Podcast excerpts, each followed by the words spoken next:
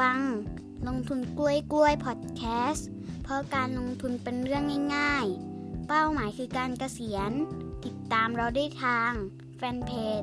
YouTube และบล็อกดิลงทุนกล้วยกล้วยด้วยนะคะ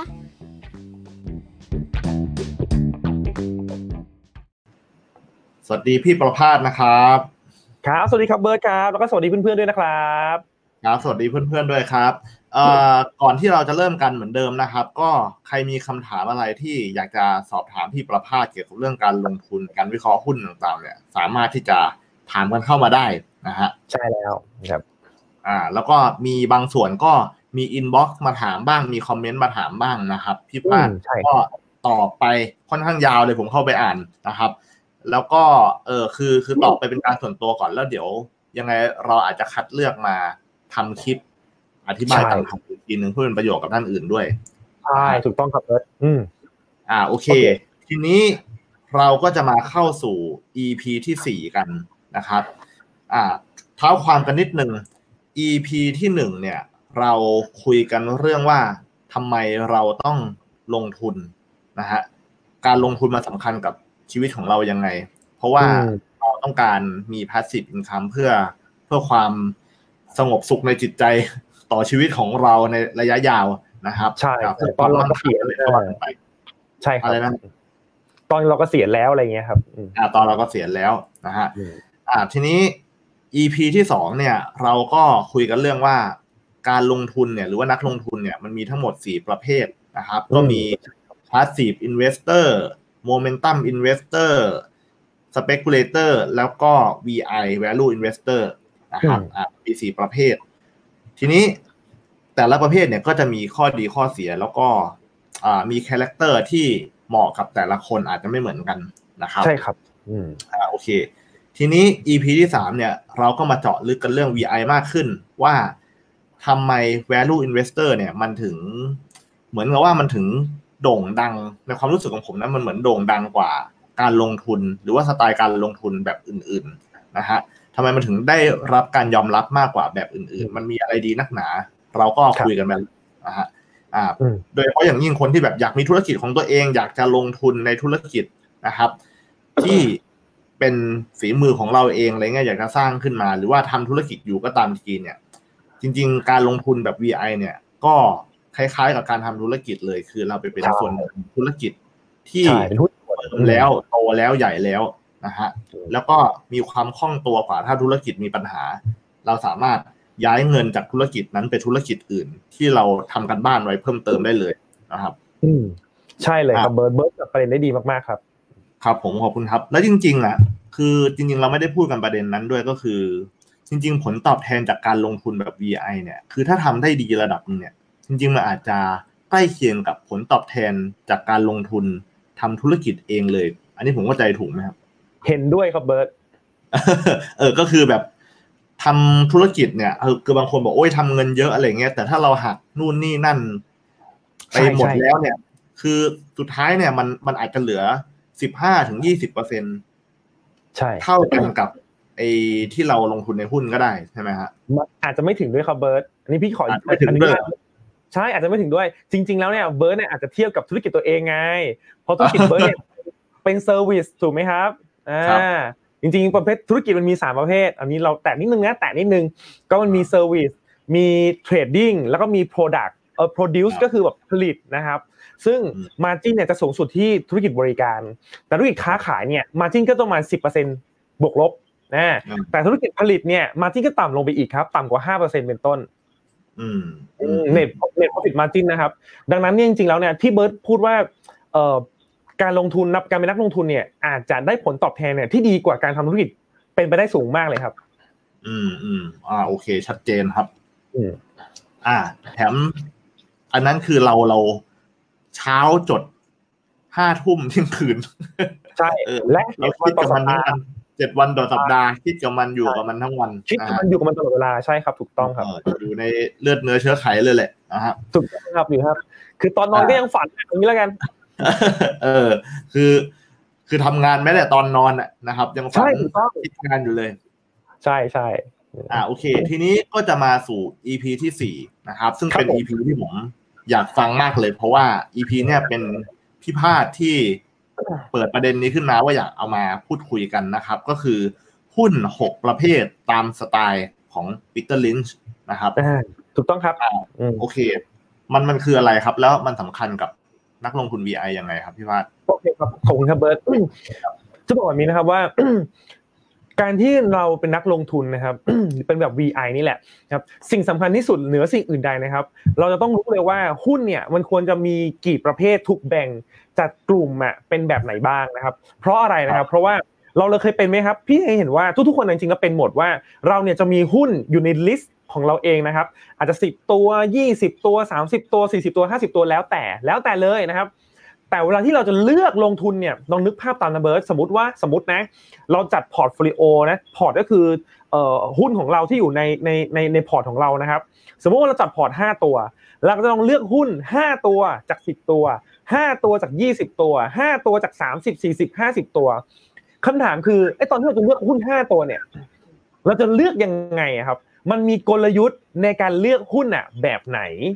อันนี้แหละนะครับ เราจำเป็นอย่างมากที่จะต้องสามารถจัดหมวดหมู่จัดประเภทของหุ้น ให้มันอยู่ในหมวดหมู่ที่เราเนี่ยมีความเข้าใจมันสูงๆนะครับ เพราะตลอดเวลาที่เราคุยกันมาเนี่ยเราบอกแล้วว่าเราเนี่ยต้องมีความเข้าใจในธุรกิจอะสูงมากๆนะครับเพื่อจะสามารถเข้าใจธุรกิจนั้น ลงทุนได้อย่างมีประสิทธิภาพ ลงทุนแล้วได้กำไรสูงๆนะครับ โอเค แล้วที่สำคัญลงลงทุนแล้วไม่งง เออ ใช่เออไม่งงว่าว่ากับตัวเองกำลังทำอะไรอยู่ เพราะว่าย้อนไปใน episode แรกเนี่ย คือเราต้องมีเป้าหมายในการลงทุนก่อน ใช่ใช่ครับอ่าอย่างเช่นว่าเราอยากจะให้เงินเราอะมันโตเร็วๆหรือว่าอืมอยากจะให้มันมั่นคงปลอดภัย เออแล้วถูกต้องครับเบิร์ตไม่ไม่ต้องเติบโตมากเกินไปอะไรอย่างนี้ใช่ใช่ใช่เออขอบคุณมากครับเบิร์ตอันนี้เป็นเป็นสิ่งที่ถูกต้องเลยว่าใน EP แรกเนี่ยเราบอกแล้วว่าทุกคนต้องมีเป้าหมาย เป้าหมายแต่ละคนเนี่ยไม่เหมือนกัน เป้าใครเป้ามันนะครับ อย่าเอาเป้าคนอื่น มาวางไว้เป็นเป้าของเรานะครับ มันไม่ช่วยอะไรคุณเลยนะครับ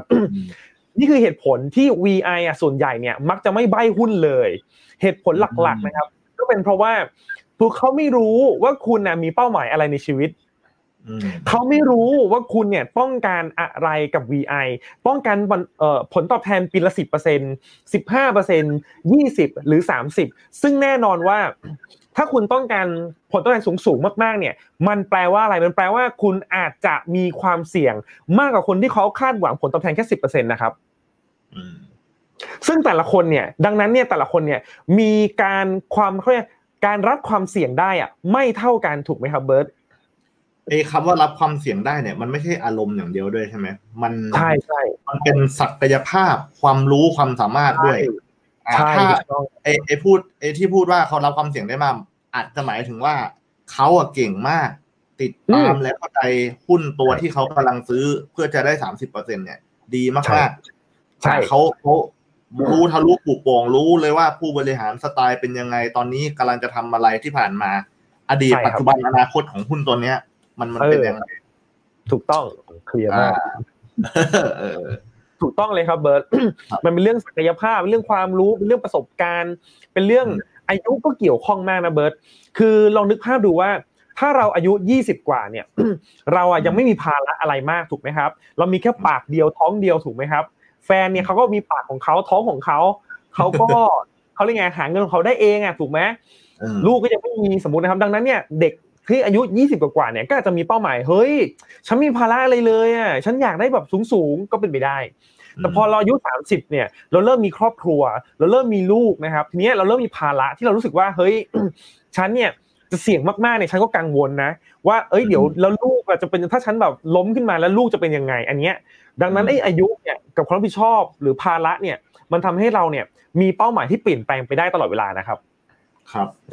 ดังนั้นเป้าหมายจะเป็นตัวกำหนดกลยุทธ์ในการลงทุนนะครับ และหุ้น 6 ประเภทนี้นะครับ คือกลยุทธ์หลักในการเลือกหุ้นเลยครับ เราต้องเลือกกลุ่มประเภทเนี้ยก่อนเลือกหุ้นด้วยครับเบิร์ตอืมโอเค เมื่อได้เป้าปุ๊บเรากำหนดกลยุทธ์ว่าเราอยากได้ผลตอบแทนกี่ปีเอ้ยกี่เปอร์เซ็นต์ต่อปี เช่นถ้าบอกว่าสิบเปอร์เซ็นต์ต่อปีเนี่ยเดี๋ยวเราลองมาค่อยๆดูกันนะครับว่ากลุ่มไหนเนี่ยจะเหมาะกับเรามากกว่ากันโอเคไหมครับเบิร์ต เออ แสดงว่าพูดมาเนี่ยมันมีประโยคสำคัญประโยคนึงก็คือครับ คนเนี่ย ชอบให้คนเก่งๆอะใบหุ้นให้ใช่อ่า แต่จริง ๆ ที่สำคัญกว่าหุ้นอะอ่าสำคัญก่อนที่จะเลือกหุ้นก็คือกลุ่มของหุ้น ว่าแบบไหนอะแล้วแล้วสำคัญกว่ากลุ่มของหุ้นก็คือเป้าหมายของเราอีก ใช่ถูกต้องเออคือต้องมีเป้าหมายก่อน แล้วก็เลือกกลุ่มของหุ้นที่เหมาะกับเป้าหมายของเรา ถูกต้องครับเบิร์ต ถึงค่อยไป select หุ้นที่มันดีที่สุดในกลุ่ม อ่า ที่มันเหมาะสมกับอ๋อที่เหมาะสมใช่ถูกต้องอ่าอ่าถูกเบิร์ตพูดถูกเบิร์ตพูดถูกต้องเลยครับว่า คนส่วนใหญ่จะวิ่งตรงไปที่หุ้นเลย บอกฉันมาเลย ว่าให้ฉันให้ฉันนะซื้อหุ้นตัวไหนถูกไหมเออแล้วคำถามนี้บ่อยมากนะครับ กับเพื่อนๆของเรานะครับ แล้วเราก็จะแบบอย่าตัวส่วนตัวเนี่ย พี่ก็บอกเลยว่า พี่ก็พูดตรงๆเลยนะนัดตรงนี้เลยว่าอึดอัดมาก เพราะอืม เราพูดยังไงก็ผิดอะเบิร์ตเชื่อไหมอืมเพราะว่าเราก็ศึกษาในหุ้นที่มันเป็นเป้าหมายของเราถูกไหมครับ ครับ เออ ดังนั้นเนี่ยเราก็จะบอกเออก็ผมก็ชอบหุ้นตัวเนี้ยก็เพราะมันถูกเป้าหมายของเราไง แต่ถ้าคนที่ซื้อไปเนี่ยเรารู้สึกว่าเขาไม่เข้าใจหุ้นตัวนั้น ยังไม่พอมันไม่ใช่เป้าหมายของเขาอีกเขารับความเสี่ยงในหุ้นตัวนั้นไม่ได้อีกเนี้ยเขาก็แบบอืมเอ้ยมึงแนะนำอะไรมาว่าไม่เห็นดีเลยเนี่ยขาดทุนขาดทุนอะไรเงี้ย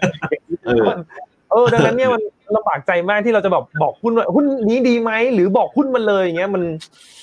มันยากมากครับ เออนะอยากให้เข้าใจตรงกันก่อนนะว่าแต่แต่ถ้าจะมา แต่ถ้าจะมาช่วยให้ช่วยวิเคราะห์ว่าหุ้นตัวนี้ ทรงโอเคไหมเนี่ย ก็ก็เออทำได้อยู่อ่าทำได้ทำได้ทำได้ คืออาจจะให้ช่วยวิเคราะห์ว่า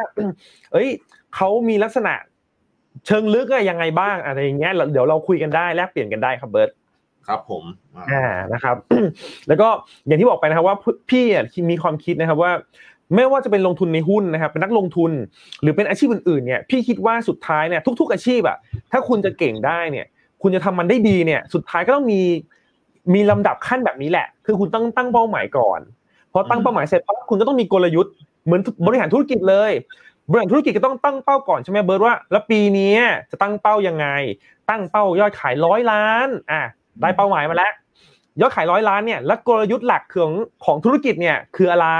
อ๋อ จะบุกตลาดออนไลน์สมมุตินะ จะบุกตลาดออนไลน์อะแล้วในตลาดออนไลน์เนี่ยก็ย่อยออกมา แล้วในตลาดออนไลน์เนี่ยจะมีกลยุทธ์อะไรบ้างอะ Facebook Google อืม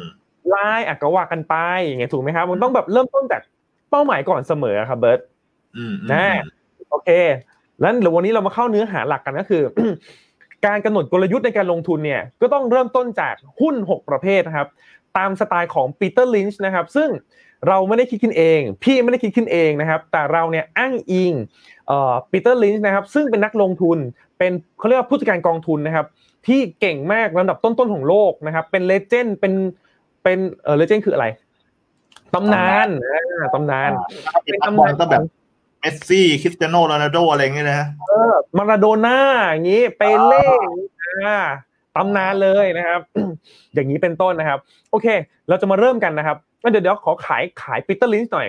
ปีเตอร์ลินช์เนี่ยนะครับ เป็นผู้จัดการกองทุนนะครับ ที่นับนับตั้งแต่วันแรกที่เขาเนี่ยก่อตั้งกองทุนนะครับ ผ่านไป 14 ปีนะครับ แล้วเขาก็ปิดกองทุนนะจะด้วยสาเหตุอะไรเราว่าไปค้นคว้ากันต่อเอาเองนะครับ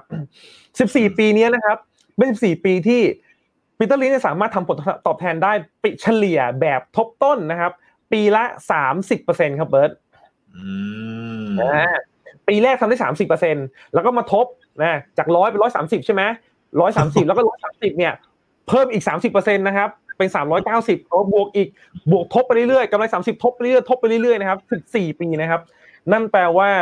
คนที่ลงทุนกับปีเตอร์ลินนะครับ ก็รวยกันทุกคนนะครับ บอกเลย เอ่อคือไอการทำสามสิบเปอร์เซ็นเนี่ย ถ้าคนที่อยู่ในคนเก่งอะคนที่เข้าใจหุ้นเนี่ย ครับก็อาจจะพอทำได้สามสิบเปอร์เซ็นแต่การครับทำสามสิบเปอร์เซ็นต่อเนื่องติดต่อกันสิบสี่ปีเนี่ย อันเนี้ยคือเป็นเหตุผลว่าทำไมเขาถึงถูกตั้งสมญานามว่าตำนานนะครับใช่ถูกต้องครับเบิร์ตคือเรียกได้ว่าเก่ง top top ของโลกอะใช้คำนี้เลยนะครับโอเคอะงั้นเรามาเริ่มเข้าเนื้อหากันเลยดีกว่านะครับ มาเรามาเริ่มกันต้นด้วยที่ประเภทแรกกันนะครับ หุ้นประเภทแรกนะครับเขาเรียกว่าประเภทหุ้นโตช้าครับเบิร์ตอ่าอ่าหุ้นโตช้ามีคุณลักษณะแบบไหนบ้างนะครับ อย่างแรกนะครับเขาเนี่ยมักจะเป็นหุ้นที่ถึงจุดอิ่มตัวแล้วครับอ่าอิ่มตัวแปลว่าอะไรครับแปลว่าธุรกิจเขาเนี่ย มันไม่สามารถที่จะเอ่อเพิ่มยอดขายด้วยการเพิ่มจำนวนลูกค้าได้อีกแล้ว เรียกได้ว่าคนทั้งประเทศเนี่ย ใช้สินค้าเขาหมดแล้วอ่าใช้คำนี้ละกันนะอิ่มตัวแล้วนะครับกลุ่มที่สองเนี่ยข้อที่สองนะครับพออิ่มตัวแล้วเนี่ยการเติบโตของเขาเนี่ยครับมักจะอยู่ที่ประมาณ GDP ไม่เกิน GDP นะครับ ก็ประมาณสักสามเปอร์เซ็นบวกลบประมาณนี้นะครับสามถึงห้าเปอร์เซ็นต์เนี่ยได้อยู่นะแต่ห้าเปอร์เซ็นต์ก็น้อยมากแล้วนะครับ ประมาณสามเปอร์เซ็นต์บวกลบนะครับ โอเคข้อที่สามนะครับ เพราะเขาไม่ต้องไม่ต้องหาลูกค้าเพิ่มใช่ไหมครับเพราะมันอิ่มตัวแล้วใช่ไหมครับ แล้วธุรกิจเนี่ยก็ไม่ได้โตมากมายนักนะครับ อาจจะเกิดจากการที่เขาปรับราคาขึ้นตามภาวะเงินเฟ้อนู่นนี่นั่นโน่นเท่านั้นเองนะครับ ก็ทำให้เขาเนี่ยไม่มีความจำเป็นที่ต้องเอาเงินกำไรเนี่ยมาลงทุนต่อนะครับ ดังนั้นเนี่ยเขาจึงมักจะเอาเงินสดหรือกำไรทั้งหมดเนี่ยจ่ายคืนเป็นเงินปันผลหนึ่งร้อยเปอร์เซ็นครับ นะนี่คือสามคุณลักษณะหลัก ๆ เลยนะครับ ของหุ้นโตช้านะครับคือตัวแล้ว โตช้าประมาณสามเปอร์เซ็นบวกลบใช่แล้วก็มักจะมักจะปันผลร้อยเปอร์เซ็นของ ใช่ของกำไรสุทธิอืมอ่าโอเคนะครับ ทีนี้เรามาดูตัวอย่างกันบ้างว่า หุ้นในกลุ่มนี้มีหุ้นอะไรบ้างนะครับ ยกตัวอย่างง่ายๆนะครับ หุ้นสาธารณูปโภคครับอ่าเช่น น้ำประปา นะครับน้ำประปาเนี่ยเรามีความเชื่อว่าคนไทยเนี่ยทั้งประเทศเนี่ยสามารถใช้น้ำประปากันได้ครบแทบจะครบเขาเรียกไงแทบจะทุกหมู่บ้านแล้วว่ากันเถอะถูกไหมครับดังนั้นเนี่ยมันไม่สามารถที่จะเติบโตกันมากๆเหมือนเมื่อก่อนได้ คือเมื่อก่อนเนี้ยมันมีโอกาสเติบโตได้เยอะนะเบิร์ตเพราะว่าในอดีตเนี่ยนะครับน้ำประปาเนี่ยไม่ได้เข้าถึงทุกบ้านนะครับเบิร์ตเบิร์ตเกิดทันไหมอ่าเกิดไม่ทันใช่ไหมพี่ยังทันพี่ยังทันนะครับ อย่างบ้าน อย่างบ้านบางบางที่เนี่ยที่เขาไกลเอ่อไกลเขาเรียกสายส่งน้ำหรืออะไรพวกนี้หน่อยเนี่ยเขาต้องใช้ต่างจังหวัดใช่เขาอาจจะต้องเรียกว่าใช้น้ำบาดาลอ๋อเคยได้ยินเคยได้ยินอ่าก็คือสูบน้ำเนี่ยมาจากดินใต้ดินใต้ดินเขาเรียกน้ำบาดาลนะครับแล้วก็เอามาใช้กระบวนการในการทำให้น้ำเนี่ย มันสามารถนำมาใช้ดื่มกินได้ ก็เช่น เอาสารส้มมากวน ให้ฝุ่นตะกอนเนี่ยมันตกลงไป แล้วก็เอาน้ำเนี่ยมาใส่เครื่องกรองเมื่อก่อนเนี่ยบ้านพี่ทำน้ำ น้ำกรองกินเองนะ เออ บ้านพี่น้ำกรองเออ ก็คือต้องใส่ทานใส่ทรายคือตอนเรียนเรียนหนังสือตอนเด็กๆเนี่ยเขาต้องมีวิธีการสอนอยู่แล้วอ่าว่าทำเครื่องกรองน้ำยังไงใช่ไหมเออ ประมาณเนี้ยเนี่ยพี่นี่แหละทำจริง ๆ เลยอ่าคือบ้านอยู่บ้านนอกมากนะอยู่ต่างจังหวัดยังไม่พอนะอยู่ต่างแบบต่างอำเภออีกอะไรอย่างเงี้ยเออประมาณนั้นอืมนะครับโอเค ก็นี่แหละคือหุ่น หุ้นกลุ่มโตช้านะครับ ก็คือเป็นพวกน้ำประปาที่อิ่มตัวแล้วนะครับ หรือเป็นพวกโทรศัพท์มือถือ เราเชื่อว่าประเทศไทยเนี่ยเอออิ่มตัวแล้วดูจากอะไรครับ ดูจากปริมาณคนใช้เบอร์โทรศัพท์มือถือ ซึ่งตอนนี้มีประมาณแปดสิบถึงเก้าสิบล้านเบอร์ครับเบิร์ตประชากรเนี่ยมีเจ็ดสิบล้านใช่ไหมมีแปดสิบเก้าสิบล้านเบอร์แต่ประชากรมีเจ็ดสิบใช่แล้วเจ็ดสิบเนี่ยอย่าลืมนะผีใช้เหรอ อย่าลืมว่าเจ็ดสิบเนี่ย มันมีเด็กทารกเด็กเล็ก ๆ อีกนะ เออถูกไหมครับนั่นแปลว่าคนหนึ่งคนเนี่ย ใช้เบอร์มากกว่าหนึ่งเบอร์ไอ้พวกในเรื่องการเมืองในพวกไอโอว่าไอโอไอโอสงสัยสงสัยเออนะนะครับ ประมาณนี้ โอเคแต่ก็นี่แหละเราเชื่อว่ามันอิ่มตัวแล้ว ดังนั้นเนี่ยเราก็จะสังเกตได้ว่าหุ้นกลุ่มนี้เขามักจะประมาณอย่างเนี้ยเข้าสามข้อเนี้ย คือคนใช้อิ่มตัวแล้ว โตช้าประมาณ 3%บวกลบ แล้วก็เขาเนี่ยก็จะมักจะจ่ายเงินปันผลออกมาทั้งหมดของกำไรนะครับ แต่ครับมีข้อข้ออะไรเดียข้อต้องต้องข้อสังเกตข้อสังเกตนะครับ ก็คือว่าหุ้นเนี่ยนะครับ ไม่จำเป็นจะต้องอยู่กลุ่มใดกลุ่มหนึ่งไปตลอดชีวิตนะครับ อืม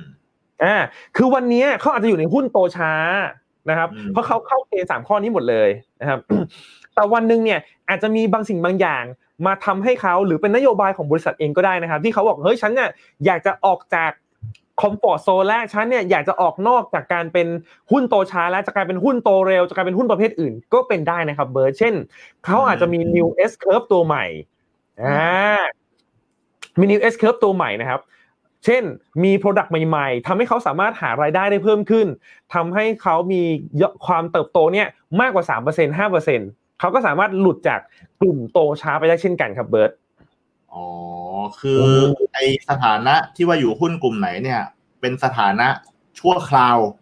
ชั่วคราวณขณะนั้นน่ะว่าว่าเขาเป็นยังไง ใช่ครับถูกต้องครับ อ่า โอเค ซึ่งมันก็อาจจะเปลี่ยนไปได้ตามตามบริบทของ ใช่ผู้บริโภคอะไรด้วย ตามใช่ใช่กใช่ลยุทธ์ตามผู้บริหารอะไรอย่างนั้นด้วยใช่ครับถูกต้องครับอ่าเดี๋ยวจะมีตัวอย่างให้เห็นด้วยครับว่า มันจะมีหุ้นบางตัวที่แบบมีเปลี่ยนการเปลี่ยนแปลงแบบนั้น แล้วก็เปลี่ยนแปลงกันบ่อยด้วยนะครับ ไม่ใช่ว่าแบบ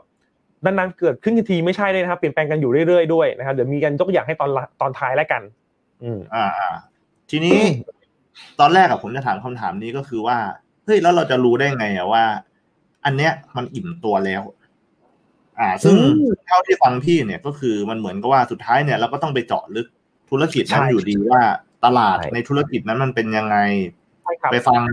อัปเดตอะไรอย่างนี้ไหมครับ ว่าผู้บริหารเขาเขาพูดอะไรยังไงตลาดไอ้ที่เขากำลังทำธุรกิจอยู่เนี่ย มันมันมันเป็นยังไงเราก็ต้องใช่ก็ต้องวิเคราะห์ใช่ครับ แต่ส่วนหนึ่งที่เราจะหาได้ง่ายๆเลยเบิร์ตคือจาก 56ขีดหนึ่งครับ คือ 56ขีดหนึ่งเนี่ย มันเป็นหนังสือนะครับ ที่ทางบริษัทเนี่ยจำเป็นต้องต้องทำจัดทำขึ้นมา เพื่อนำเสนอให้กับนักลงทุนเนี่ยศึกษานะครับครับประมาณนี้ซึ่งใน 56ขีดหนึ่งจะมีบอกอยู่แล้วว่า สภาวะตลาดอะเป็นยังไงอ่าไอ้ข้อหัวข้อนี้แหละ ที่เราสามารถเข้าไปอ่านได้แล้วก็รู้ได้ว่าเอ้ยตลาดเนี่ยมันยังเติบโตได้อยู่ไหม เพราะเขาเนี่ยต้องอ้างอิงจากแหล่งที่เชื่อถือได้ครับ เช่นหน่วยงานรัฐ ว่าข้อมูลเนี่ยมันเป็นยังไงอะไรแบบนี้ครับ อืม ก็อ่านในห้าสิบหกขีดหนึ่งง่ายสุดใช่เร็วสุดใช่ถูกต้องแต่ไม่ต้องห่วง เดี๋ยวใน EP ต่อๆไปเนี่ยเดี๋ยวเราจะมีสอนวิธีการอ่าน 56 หรือว่าวิธีแกะเนี่ย 56ขีดหนึ่งแบบกล้วยๆด้วยแบบง่าย ๆด้วยครับโอ้อืมไม่ต้องยอ่าไม่ต้องห่วงเลยนะครับ เราอยากให้เรียนอยากเรียนเราให้ทุกเม็ดนะไม่ต้องห่วงเลยนะครับ โอ้เยี่ยมเยี่ยมเยี่ยมเยี่ยมโอเคเรากลับมานะครับยกตัวอย่างเมื่อกี้ก็คือเป็นหุ้นน้ำประปา หุ้นโทรศัพท์นะครับ หรือยกตัวอย่างหุ้นเอ่อสินค้าแบบใช้แล้วหมดไปอีกอย่างหนึ่งก็ได้เช่นซอสนะครับชื่อก็คือ S A U C E นะครับเป็นชื่อหุ้นหุ้นหนึ่งซึ่งเขาเป็นบริษัทไทยเทพรสเนี่ยคุ้นๆไหมเนี่ยอ่าก็คือเขาเป็นบริษัทที่ทำซอสถั่วเหลืองนั่นเองนะครับ ตาภูเขาทองอ๋ออ่าคุณแม่คุ้นเคยไหมคือทุกครับบ้านเนี่ยใช้หมดแล้ว เรียกได้ว่าทุกบ้านในประเทศไทยเนี่ยไม่มีใครไม่รู้จักซอสภูเขาทอง ถูกไหมครับ อ่าอย่างนี้เป็นต้นนะครับ อย่างซอสเนี่ยก็เข้าขายเช่นกันว่าเป็นหุ้นโตช้าครับ ดังนั้นเนี่ยยอดขายหรือกำไรเขาก็จะโตประมาณนี้ครับสามเปอร์เซ็นบวกลบสามเปอร์เซ็นบวกลบนะครับ ประมาณนี้นะครับอืมเป็นหุ้นอิ่มตัวแล้วเช่นกันนะครับ อืมอ่าจทีบทีเนี้ยทีเนี้ยคือ คือฟังฟังดูอะมือถือเราเข้าใจนะว่ามันเป็นของจำเป็นมันต้องใช้ไปเรื่อยน้ำประปาเข้าใจ แต่ส่วนโอเคตัวผมฟังแล้ว เอ๊ะ ซอสมันมันมันเป็นไปไม่ได้เหรอที่ เดี๋ยวคนก็อยากกินอย่างอื่นแทนซอสอะไรเงี้ยครับอ่ากลายเป็นไม่ใช่โตช้าละมันกลายเป็นโตน้อยลงติดลบอะไรเงี้ยกลายเป็นหุ้นเจ๊งได้อะไรอย่างเงี้ยเออก็จริงๆอย่างที่บอกเบิร์ดนะครับว่า เห็นด้วยกับที่เบิร์ดพูดนะครับว่าหุ้นอย่างแต่ก็อย่างที่พี่บอกแล้วเมื่อกี้นะครับว่าหุ้นหนึ่งตัวเนี่ย อาจจะมีสถานะใดสถานะหนึ่งเนี่ยณวันนี้เขาเป็นหุ้นกลุ่มนี้ แต่วันหนึ่งเนี่ยซึ่งเมื่อเหตุการณ์มันเปลี่ยนแปลงไปเนี่ยเขาอาจจะเป็นหุ้นกลุ่มอื่นก็ได้ครับเบิร์ดอ๋ออืมแต่ณวันนี้เขาเป็นหุ้นกลุ่มนี้ อืมโอเคอ่าโอเคครับอ่าอะอ่าก็คือหุ้นกลุ่มนี้บอกแล้วนะครับหุ้นตัวช้านะครับ แสดงว่าอ๋อแสดงว่าเราก็ต้องตามดูจริงๆนะทุกไตรมาสเลยใช่ไหมใช่ครับว่าก็เขาติดตามยังเป็นเขายังเป็นหุ้นกลุ่มนี้อยู่หรือเปล่า ถูกต้องใช่ครับเบิร์ดอืมมันมันยังโตขึ้นเรื่อยๆ ทุกไตรมาสทุกไตรมาสทุกสม่ำเสมอหรือเปล่าอะไรอย่างนี้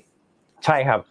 หรือว่าโอเคเขาจะเป็นหุ้นแบบตะวันตกดินไปแล้ว คือนอกจากจะไม่โตแล้วยังตกด้วยอะไรเงี้ยนะครับ ก็อืมก็ก็ต้องมาดูกันอีกทีหนึ่งครับ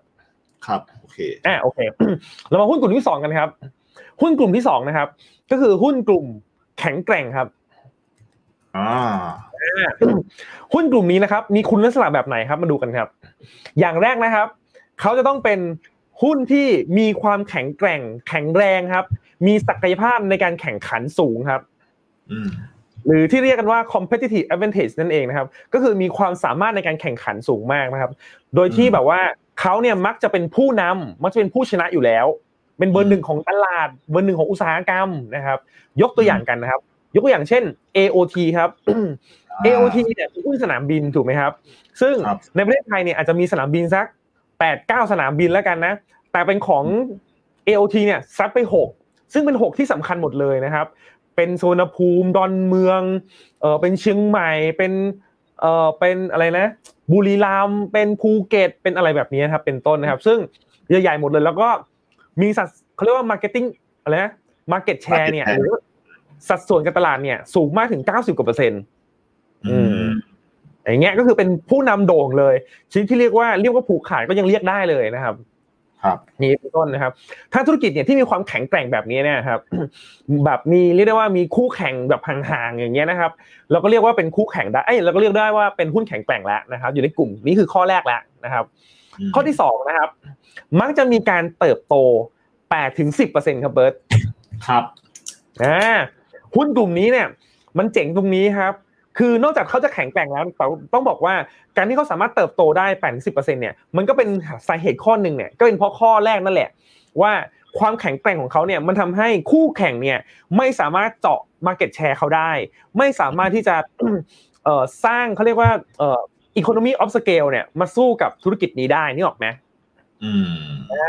ทำให้แล้วก็ยังมีโอกาสของทางตลาดเนี่ยยังยังเปิดกว้างทำให้เขาเนี่ยสามารถเติบโตได้ ไม่ว่าจะเป็นทางใดก็ตามนะครับ ก็เป็นข้อที่สองก็คือสามารถเติบโตได้แปดถึงสิบเปอร์เซ็นครับ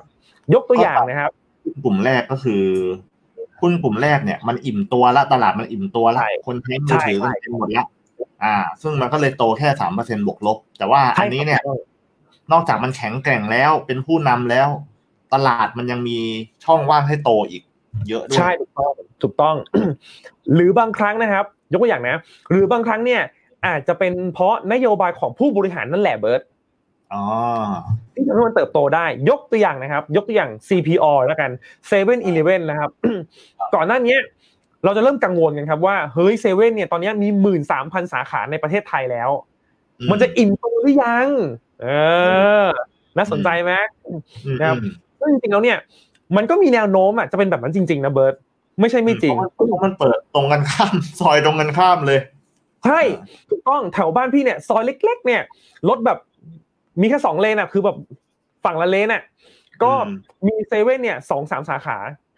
เออในตรงในตึกอะไรเข้าไปเปิดในตึกหมดเลยนะ ตึกออฟฟิศใช่อะไรใช่เนี่ยใช่ถูกต้องอ่าอย่างนี้เป็นต้นนะครับ ก็อืมนักลงทุนก็กังวลกันเหมือนกันนะ แต่นะครับ อันนี้เป็นเรื่องของผู้บริหารแล้วว่า ทางผู้บริหารเองเนี่ยก็มีนโยบายนะครับที่จะเพิ่มกำไร เพิ่มยอดขายยังไงครับ พอเราไม่สามารถขยายสาขาได้มากนักถูกไหมครับเขาก็มาเพิ่มในเชิงลึกแทน เช่นหนึ่งเพิ่มให้ลูกค้าเนี่ยเข้าร้านสะดวกซื้อถี่ขึ้นอ๋อไอยผมรู้ว่าด้วยอะไร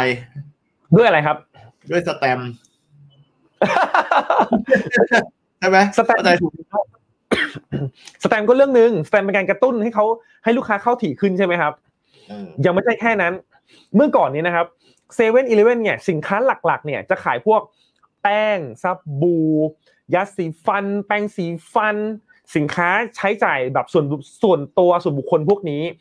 อาหารเอ่อสิ่งที่เป็นอาหารเนี่ยสัดส่วนเนี่ยไม่เยอะเหมือนเดี๋ยวนี้ครับเบิร์ตแต่พอเพิ่มสินค้าเนี่ยที่เป็นอาหารเข้าไปใช่ไหมครับ เพราะอาหารเนี่ยมันกินแล้วเนี่ย มื้อเนี้ย มื้อกลางวันเดี๋ยวมื้อเย็นมันก็หิวอีกอะเบิร์ตอืมถูกไหมแต่ถ้าอืมแป้งเนี่ยกระป๋องหนึ่งกระปุกหนึ่งบางทีเบิร์ตใช้ไปเดือนหนึ่งอะถูกไหมครับอ๋อดังนั้นคือการการเปลี่ยนแปลงครั้งใหญ่ของเซเว่นอีเลฟก็คือการเปลี่ยนสัดส่วนสินค้าที่อยู่ในห้างเอ้ยอยู่ในซีเอ่ออยู่ในเซเว่นนั่นเองครับ ก็คือเปลี่ยนจากสินค้าพวกเนี้ยสินค้าเขาเรียกว่าใช้ในชีวิตประจำวันเนี่ย เป็นอาหารมากขึ้น มันทำให้คนเนี่ยเข้าเซเว่นได้ทั้งวันเลยคราวเนี้ยจากเดือนละครั้งกลายเป็นทุกวัน จากทุกวันกลายเป็นวันละสามครั้งได้เลย อืมอืมอืมเพิ่มอาหารเช้าเข้าไปเพิ่มโจ๊กเพิ่มข้าวเพิ่ม โอ้ เพิ่มเกี๊ยวเพิ่มกาแฟเพิ่มกาแฟเพิ่มโอ้โหอ่าคือเรีนี่ยแหกละเป็นว่าตัวอยากกินอะไรแทบจะมีในเซเว่นหมดแล้วนะ ทุกอย่างนะใช่ถูกต้องเออทั้งแบบจะกิน clean กินไม่ clean ได้หมด dirty เอออะไรมีมีหมดทุกอย่าง ได้หมดเออจังจังมีครบเอ่ออาหารจีนอาหารไทยอาหารอีสานอะไร อาหารใช่ฝรั่งเบอร์เกอร์มีหมดทุกอย่างพิซซ่ามีหมดอืมใช่ถูกต้อง นี่แหละครับ ก็เป็นกลยุทธ์ของผู้บริหารที่ชาญฉลาดมากเห็นไหมว่ามอาจจะไม่ได้ขยายในการยอดขายอาจจะไม่ได้เติบโตเนี่ยในการขยายสาขาเพียงอย่างเดียว แต่มีเชิงลึกในการที่จะเพิ่มยอดขายโดยการที่เพิ่มความถี่ให้ลูกค้าเนี่ยเข้าปล่อยขึ้น ยังไม่พอ สามารถเพิ่มยอดขายต่อครั้ง ให้ลูกค้าเนี่ยซื้อต่อบินเนี่ยเยอะขึ้นได้ด้วยอ่าอะไรอย่างเงี้ยด้วยกลยุทธ์อาจจะเป็นสแตมป์อาจจะเป็นอะไรก็แล้วแต่ที่เขาแบบเช่น all member เดี๋ยวนี้ถามตลอดเลย all เอ member อเนี่ยเดี๋ยวอะไรนะ เดี๋ยว เดี๋ยวแต้มจะหมดอายุต้องรีบใช้นะอ่าไม่ใช้ก็ไม่ได้ใช่ไหมเออนะอย่างนี้เป็นต้นนะครับ หรือโปรโมชั่นต่างๆที่แบบว่าเช่นขายเป็นแพ็คเคยเจอไหมอ่าอ่าอ่าเฮ้ยซื้อสงพี่บอกเลย พี่บอกเลยว่าบ้านพี่เนี่ยเข้าเซเว่นทุกวัน เออ แล้วสินค้าที่พี่เยอะซื้อเยอะที่สุดเนี่ยคือไอติมเลอเออ มีลูกไง ลูกก็ต้องอ่ากินไอติมนะแล้วลูกเนี่ย กินไอติมอะวันละสามแท่งโอ้โหเออโหดจริงๆอืมอย่างเงี้ย มันจะมีแบบโปรโมชั่นเงี้ยขายเอ้ยสองแท่งปุ๊บได้ลดมาสิบบาทสิบห้าบาทอะไรเงี้ยแมกนัมอะไรเงี้ยโอ้ทำไงอะ ก็ซื้อทีงพี่ซื้อไอติมเนี่ย ซื้อทีหนึ่งนะหกแท่งสิบแท่งซื้อที่ไหนเนี่ยเออ คือพี่อยู่ในใจโอ้โหนี่เราไปซื้อแบบ discount store ได้เลยอะนึกออกไหมเออเออเอออ่าอย่างเงี้ยก็เป็นกลยุทธ์ของเขาที่ทำให้คนเนี่ย สามารถซื้อเพิ่มขึ้นต่อบิลได้นะครับอืมนี่ก็เป็นตัวอย่างว่าธุรกิจเนี่ยบางครั้งเนี่ยมันสามารถอยู่ใน stage เนี้ยในการที่เขาจะสามารถเติบโตได้8ถึง10%ได้เนี่ยมันขึ้นอยู่กับกลยุทธ์ของผู้บริหารด้วยอืมอ่า นะครับแล้วอย่างล่าสุดอย่างที่เรารู้กันก็คือ CBO เนี่ยก็ซื้อโลตัสมาแล้วถูกไหมครับอ่าเนี่ยก็เป็นหนึ่งกลยุทธ์ในการเติบโตก็คือเขาเรียกว่า M&A นั่นเองนะครับหรือเป็นการควบรวมกิจการนะครับอ่าเป็นต้นนะครับอ่าหุ้นในกลุ่มนี้นะครับ ก็มักจะเอ้ยเดี๋ยวเป็นเดี๋ยวเราเราเราหมายเหตุก่อนนิดนึงว่า อันนี้เราให้เป็นกรณีศึกษาเฉยๆนะไม่ได้บอกให้ไปซื้อนะฮะใช่ครับ เราไม่ได้เชียร์หุ้นแต่อย่างใดนะครับ อืมครับผมอ่า โอเคขอบคุณครับเบิร์ตนะครับช่วยปกป้องพี่จากตารางขอบคุณมากครับครับอ่าโอเคนะครับ นี่ก็เป็นสองสองข้อหลักๆนะครับ ที่เราจะเห็นได้ในธุรกิจกลุ่มนี้ก็คือเรียกว่าหุ้นแข็งแกร่งนะครับ ก็คือมักจะแบบมีเขาเรียกว่ามีเขาเรียกว่ามีคูล้อมรอบนะธุรกิจเนี่ยทำให้คู่แข่งเนี่ยเอ่อโจมตีเข้ามายากนะครับ แล้วก็อืมมีการเติบโตเนี่ยแปดถึงสิบเปอร์เซ็นต์อย่างแข็งแกร่งด้วย ดังนั้นหุ้นกลุ่มนี้นะครับ เป็นหุ้นที่ใครหลาย ๆ คนเนี่ย ฝันอยากเป็นเจ้าของกันมาก ๆเลยครับ เบิร์ตถูกไหมครับใช่อ่าแต่ราคาก็มักจะสูงมากเช่นกันนะครับอ่าเดี๋ยวเรามาสู่ต่อไปไอ้เลือกซื้อหุ้นกลุ่มไหนเนี่ย คนละเรื่องกับซื้อตอนไหนนะถูกต้องครับ ถูกต้องครับซื้อราคาเท่าไหร่คนละเรื่องกันอย่างสิ้นเชิงนะฮะคนละเรื่องกันอย่างสิ้นเชิงครับอืมถูกต้องครับขอบคุณครับเบิร์ตอ่าโอเคแล้วมากลุ่มที่สามกันครับ กลุ่มที่สามนะครับ คือหุ้นโตเร็วครับ หุ้นโตเร็ว อ่า ใช่ หรือที่เขาเรียกกันว่า growth stock นั่นเองครับ ครับอ่าหุ้นโตเร็วนะครับ มีลักษณะยังไงครับ เอาสองข้อพอนะครับ เราไม่เอาแบบคุณลักษณะหลาย ๆ ข้อนะครับ เดี๋ยวจำไม่ได้นะครับ เอาแค่ข้อสองข้อพอแล้ว ข้อแรกนะครับ มักจะเป็นธุรกิจนะครับ ที่ยังมีขนาดนะครับ ขนาดของธุรกิจนะ ไม่ใหญ่มากครับ ไม่ใหญ่มาก มักจะนะครับ มีขนาดอืมธุรกิจไม่ใหญ่มากครับ อย่างเช่นธุรกิจอย่าง ประเภทที่หนึ่งสิบสองเนี่ยเขาอาจจะมีขนาดธุรกิจเนี่ยชนิดที่ว่าโอ้เจ็ดแปดหมื่นล้าน แสนล้าน หลายแสนล้านกันไปแล้วนะครับ แต่ข้อสามเนี่ยอาจจะมีธุรกิจตั้งแต่ห้าหกเจ็ดพันล้านหมื่นล้านสองหมื่นล้านไปถึงห้าหกหมื่นล้านก็ยังเป็นไปได้อยู่นะครับมันมันดูยังไง ไปดูตรงไหนมันเอมาเก็ตแคปครับ market cap market cap คืออะไรครับ บอกมือใหม่นิดนึง โอเค Market Cap นะครับ Market Cap นะครับ ก็คือเอาราคาคูณกับจำนวนหุ้นทั้งหมด กลายเป็นมูลค่ารวมของธุรกิจนี้ทั้งธุรกิจนั่นเองครับ อ่าอืมครับก็เรียกว่า Market Cap นะครับอืมโอเคโอเคก็ที่เราพูดกันไปเมื่อกี้คือขนาดของ Market Cap ของเขานะครับ ก็เขาจะมีคุณลักษณะแรกก็คือเขาจะมีขนาดธุรกิจเนี่ยยังไม่ใหญ่มากนะครับนะเออหน้าวันนี้ที่เราอัดคลิปกันเนี่ย วันที่แปดเมษาเนี่ยเอาเอาแค่เดือนนี้แล้วกัน พี่พอรู้ไหมว่า บริษัทไหน market cap แบบใหญ่สุดในประเทศ อุ้ย ไม่ได้ตามครับเบิร์ตเอาเอาแบบตัวต้นๆก็ได้จะจะได้เห็นภาพนิดนึงว่าแบบไอ้ใหญ่เนี่ยมันขนาดไหน โอเค แล้วเล็กเล็กเล็กๆแต่ชื่อดังหน่อยเงี้ยมันมันประมาณโอขเคนาดไหนเออได้ครับ เอาเท่าที่พอจำได้แล้วกันนะ พอดีก็ไม่ได้ดูเป็นเป็นกิจวัตรนะครับคือในอดีตเนี่ย ตัวใหญ่ที่สุดในประเทศเนี่ยคือปตทแน่นอนครับในอดีตนะอะ ในอดีตนะในอดีตนะ ก็คือ PTT อะปตทเนี่ยนะครับอ่าในอดีตเนี่ยมี Market Cap เนี่ยสูงมากถึง2ล้านล้านบาทครับโอ้สองล้านล้าน ใหญ่ยังใหญ่มากๆแล้วนะครับ แต่ในยุคหลังๆเนี่ยนะครับ ธุรกิจที่มีขนาดใหญ่อะเติบโตขึ้นมาเยอะมากนะครับ ก็เช่น โรงพยาบาลนะครับ อย่างโรงพยาบาลกรุงเทพนะครับ BDMS นะครับ กลุ่มนี้ก็มีมูลค่า Market Cap เนี่ยหลายแสนล้านอืมนะ หลังจากแล้วแล้วก็ต่อมาด้วยกลุ่มธนาคารอืมอ่ากลุ่มธนาคารเนี่ยก็เป็นกลุ่มที่ใหญ่มากๆในอุตสาหกรรมของของตลาดตลาดของบ้านเรานะครับ ก็มี Market Cap เนี่ยหลักแสนล้านเช่นกันนะครับ หลายแสนล้านเช่นกันครับอ่านี่คือใหญ่ใช่หรือ CPO นี่ก็หลักหลักแสนล้านเหมือนกันครับๆอ่าครับนะครับผมหลักหลายแสนด้วยครับ ผมนะหรือหรือที่เป็นกระแสก่อนหน้านี้ก็คือมิ้นท์ใช่ไหมฮะที่ว่าอ่าเลื่อนการผันผวน ใช่ครับถูกต้องครับ หรือมิ้นท์อ่าเองเนี่ยก็เป็นหุ้นที่จริงๆแล้วมีทรัพย์สินนะหลักหลายแสนล้านนะครับทรัพย์สินนะหลายแสนล้านนะครับแต่ตอนนี้รู้สึกว่าราคาเนี่ยพอลงมาหนักๆมากๆเนื่องจากผลกระทบทางทางเรื่องโควิดเนี่ยนะครับ ก็ Market Cap เนี่ยก็ลดลงมาเยอะมากเหมือนกันนะครับอืมอืมอืมอ่าอย่างนี้เป็นต้นนะครับ หรือหุ้นที่มี Market Cap เล็ก ๆ เนี่ยก็จะเป็นหุ้นแบบที่เราพอรู้จักกันเนาะโอ้ย เล็ก ๆ เนี่ย มันจะรู้จักกันยากหน่อยอะแต่ถ้ากลางๆก็จะพอมีอยู่นะ เช่นแบบเอ่อคิดง่ายๆนะ after you เอ่อ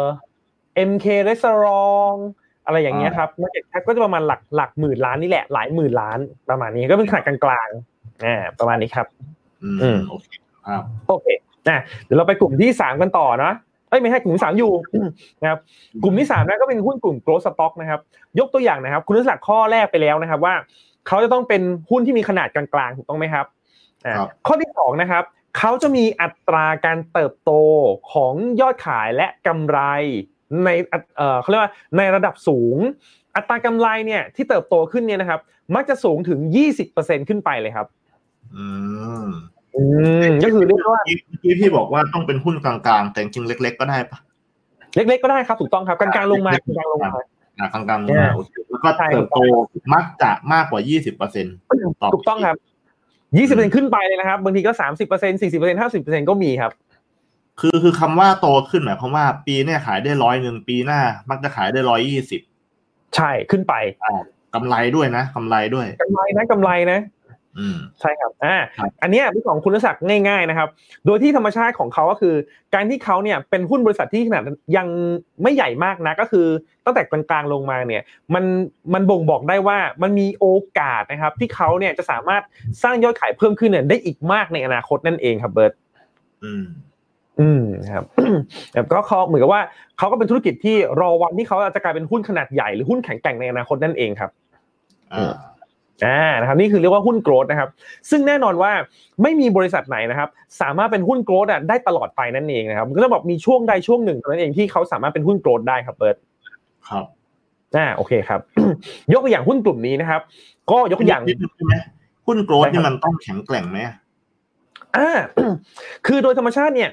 หุ้น growth เนี่ยด้วยความที่นะครับเขาอาจจะมี market เขาเรียกว่า market size นะครับ ขนาดธุรกิจไอ้ยขนาดตลาดเนี่ยที่อืมมีโอกาสที่เขาอาจจะเข้าไป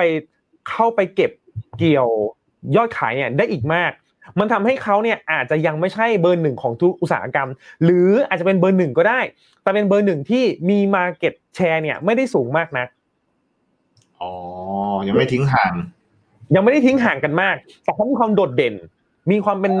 เอกลักษณ์เฉพาะตัวสูงมากอย่างเงี้ยครับ อย่างยกเรายกตัวอย่างง่ายๆนะครับ อย่างธุรกิจ after you แล้วกัน ยกตัวอย่างนะครับ ขอย้ำนะครับว่านี่เป็นการยกตัวอย่างเพื่อศึกษาร่วมกันเท่านั้นเองนะครับไม่ได้มีการเชียร์หุ้นแต่อย่างใดนะครับ after you เนี่ยเป็นร้านขนมหวาน ซึ่งเราต้องเข้าใจก่อนว่า ร้านขนมหวานในเมืองไทยอะมันมีมาหลายสิบปีแล้วถูกไหมครับเบิร์ตอืมมันมีเอาใหม่ครับ มันมีมาเป็นร้อยปีแล้วดีกว่า เออใช่ใช่แต่ว่าเอ่ออะขนมหวานเนี่ยแนวใหม่ ๆ แบบเนี้ยฮันนี่โทสเอ่อ อะไรนะน้ำแข็งใสอะไรเงี้ยสิ่งที่ after you เนี่ยเขาทำก็คือเขาเนี่ยพยายามทำให้ position หรือว่าตำแหน่งของเขาเนี่ยไปอยู่เป็นเขาเรียกว่าเป็นพรีเมียมคือใช้แต่ของดีทำเอ่อขายแพงหน่อย อะไรแบบเนี้ยก็คือจับตลาดกลุ่มบนนะครับ ซึ่งทำให้เขาอะมีความโดดเด่นจากร้านขนมหวานอะทั่วๆไปนั่นเองนะครับอืมแล้วก็เขาก็ครับสามารถที่จะ ขยายเอ่อกิจการได้เพิ่มขึ้นได้ด้วย แล้วเขาสามารถรักษามาตรฐานเนี่ยในการให้บริการเนี่ยได้อย่างในระดับสูงอ่าประมาณนี้ครับ อย่างนี้เป็นต้นนะครับครับก็อย่าง after you อย่าง com seven อ่ายกตัวอย่างนะคร่าวๆง่ายๆนะประมาณนี้ที่เอ่อทางธุรกิจพวกเนี้ยสามารถสร้างกำไรเนี่ยเติบโตได้มากกว่าปีละสามสิบเปอร์เซ็นต์ด้วยซ้ำครับเบิร์ตอืมอืมอืมอืมนะครับก็อยู่ในกลุ่ม growth stock ครับ แล้วเนี่ย แล้วเราจะรู้ได้ไงว่า เขาจะโกรธไปอีกนานแค่ไหนอะถูกต้องครับเป็นคำถามที่ดีมากๆเลยครับอืมก็แน่นอนว่าเราก็ต้องเกาะติดธุรกิจเขาเหมือนเดิมนะครับ แล้วก็ต้องฟังเขานะครับว่าผู้บริหารเนี่ยมีกลยุทธ์อะไร ในการที่จะขับเคลื่อนยอดขายเนี่ย ในปีต่อๆไปอืมนึกออกไหมครับ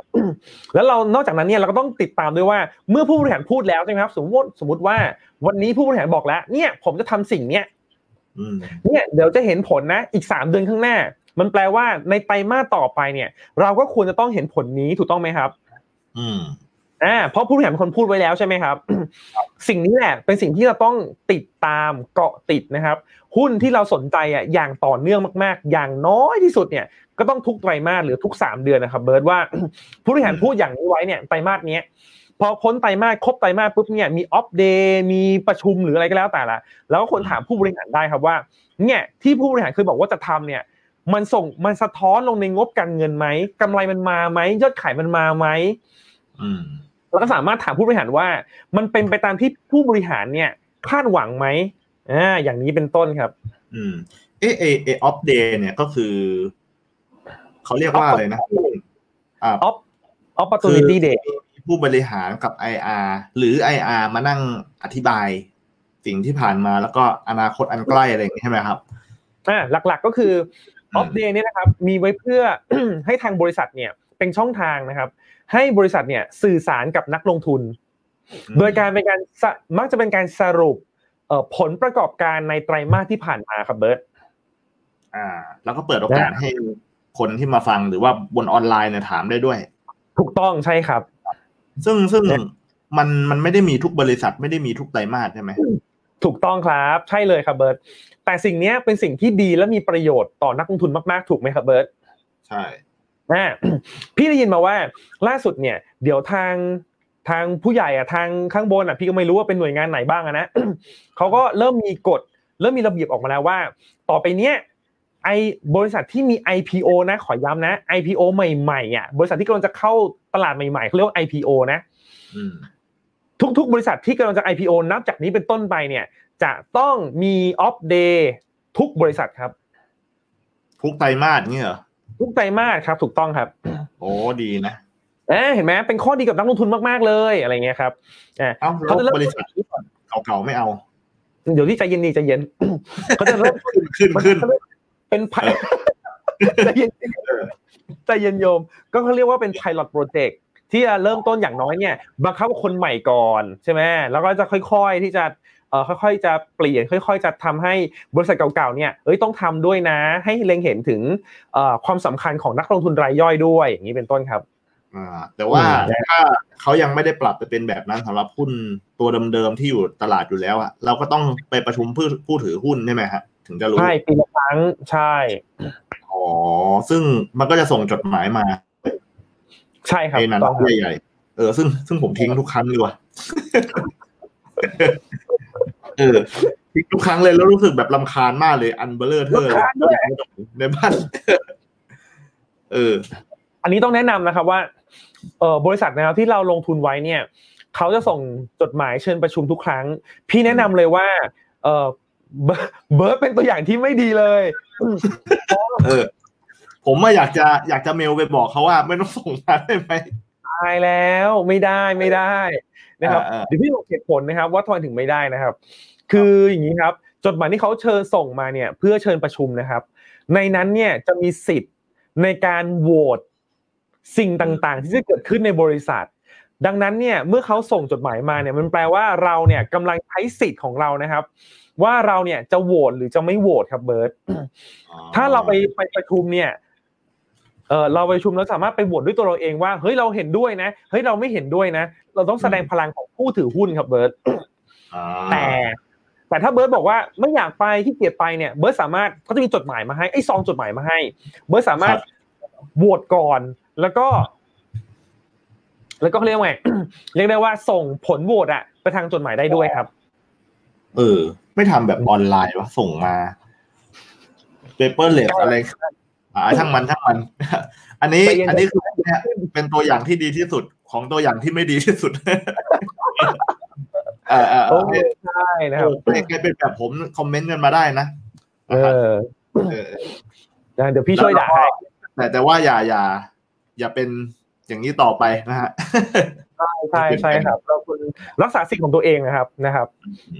อ่าโอเคนะครับก็ไม่งั้นเดี๋ยวจะเป็นเหมือนการเลือกตั้งครับเบิร์ตอันนี้ขอแตะนิดนึงว่า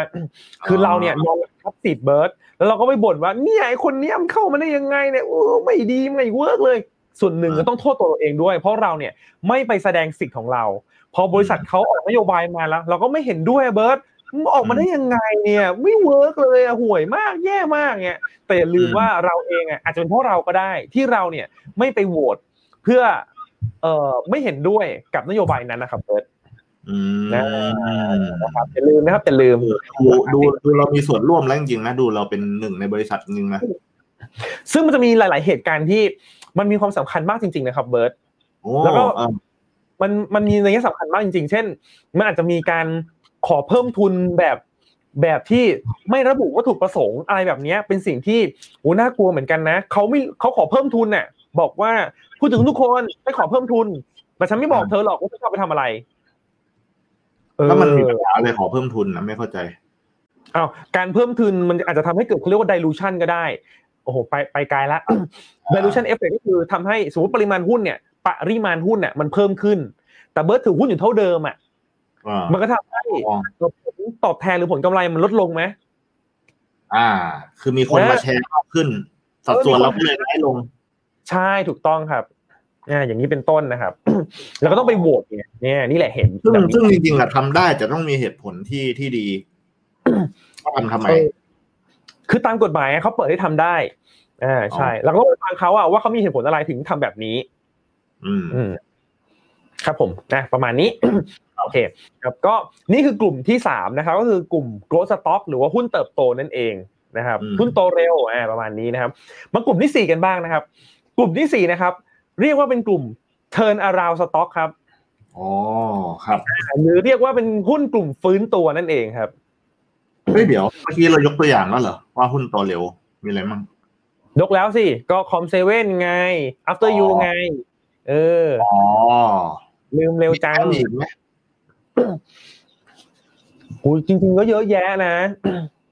ยี่สิบเปอร์เซ็นขึ้นไปเหรอ ก็จะมีพวกกลุ่ม financial เนี่ย ในปีก่อนๆที่ผ่านมาเนี่ย ก็จะเป็นหุ้นกลุ่มโตเร็วที่ที่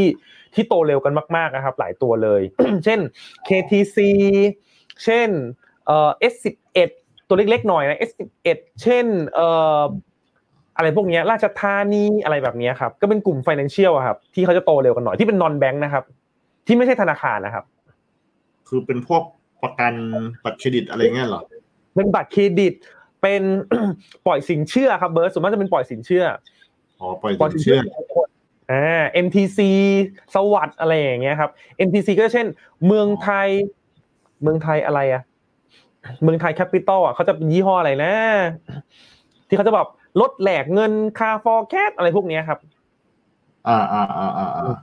อ่าอ๋อลดแหลกเงินอะไรเงี้ย บ้านแหลกเงินอะไรอย่างเงี้ยครับ เป็นสินเชื่อส่วนบุคคลนะครับ อ่าครับครับอ่าก็เป็นกลุ่มผู้หญิงที่โตเร็วครับ ครับ อืมอะโอเคครับอะต่อมากลุ่มที่สี่เนาะอ่ากลุ่มที่สี่ก็คือหุ้น turnaround นะครับ turnaround คืออะไรเขาจะมีคุณลักษณะแบบนี้ครับหนึ่งเนี่ยเขาจะมีคุณสมบัตินะครับ ในการที่เขาเนี่ยเป็นบริษัทที่แย่ติดต่อกันมาอย่างยาวนาน ถ้าภาษาไทยเนี่ยอะไรหุ้น turnaround หุ้นฟื้นตัวครับอ๋อหุ้นฟื้นตัวโอเคครับใช่ครับนะเขาจะมีผลตอบแทนที่แย่มาต่อเนื่องกันมาแล้วหลายหลายๆปีหน่อยอะไรเงี้ยนะครับจนกระทั่งธุรกิจเนี่ยออกลงไปแบบแย่แล้วก็เละเทะขาดทุนกระจุยกระจาย แทบจะแบบล้มละลายเนี่ยครับคืออาจจะเป็นหุ้นกลุ่มเขาเรียกว่าหุ้นกลุ่มที่แย่ๆแต่ทีนี้มันมีความเปลี่ยนแปลงเกิดขึ้นครับเบิร์ตอืมยกตัวอย่างหุ้นตัวตัวหนึ่งนะครับ ที่เป็นหุ้นในตำนานนะครับ คือถ้าใครที่ลงทุนมาสิบปีเนี่ย ต้องรู้จักหุ้นตัวนี้นะครับหุ้นตัวนี้ชื่อว่า N Park ครับ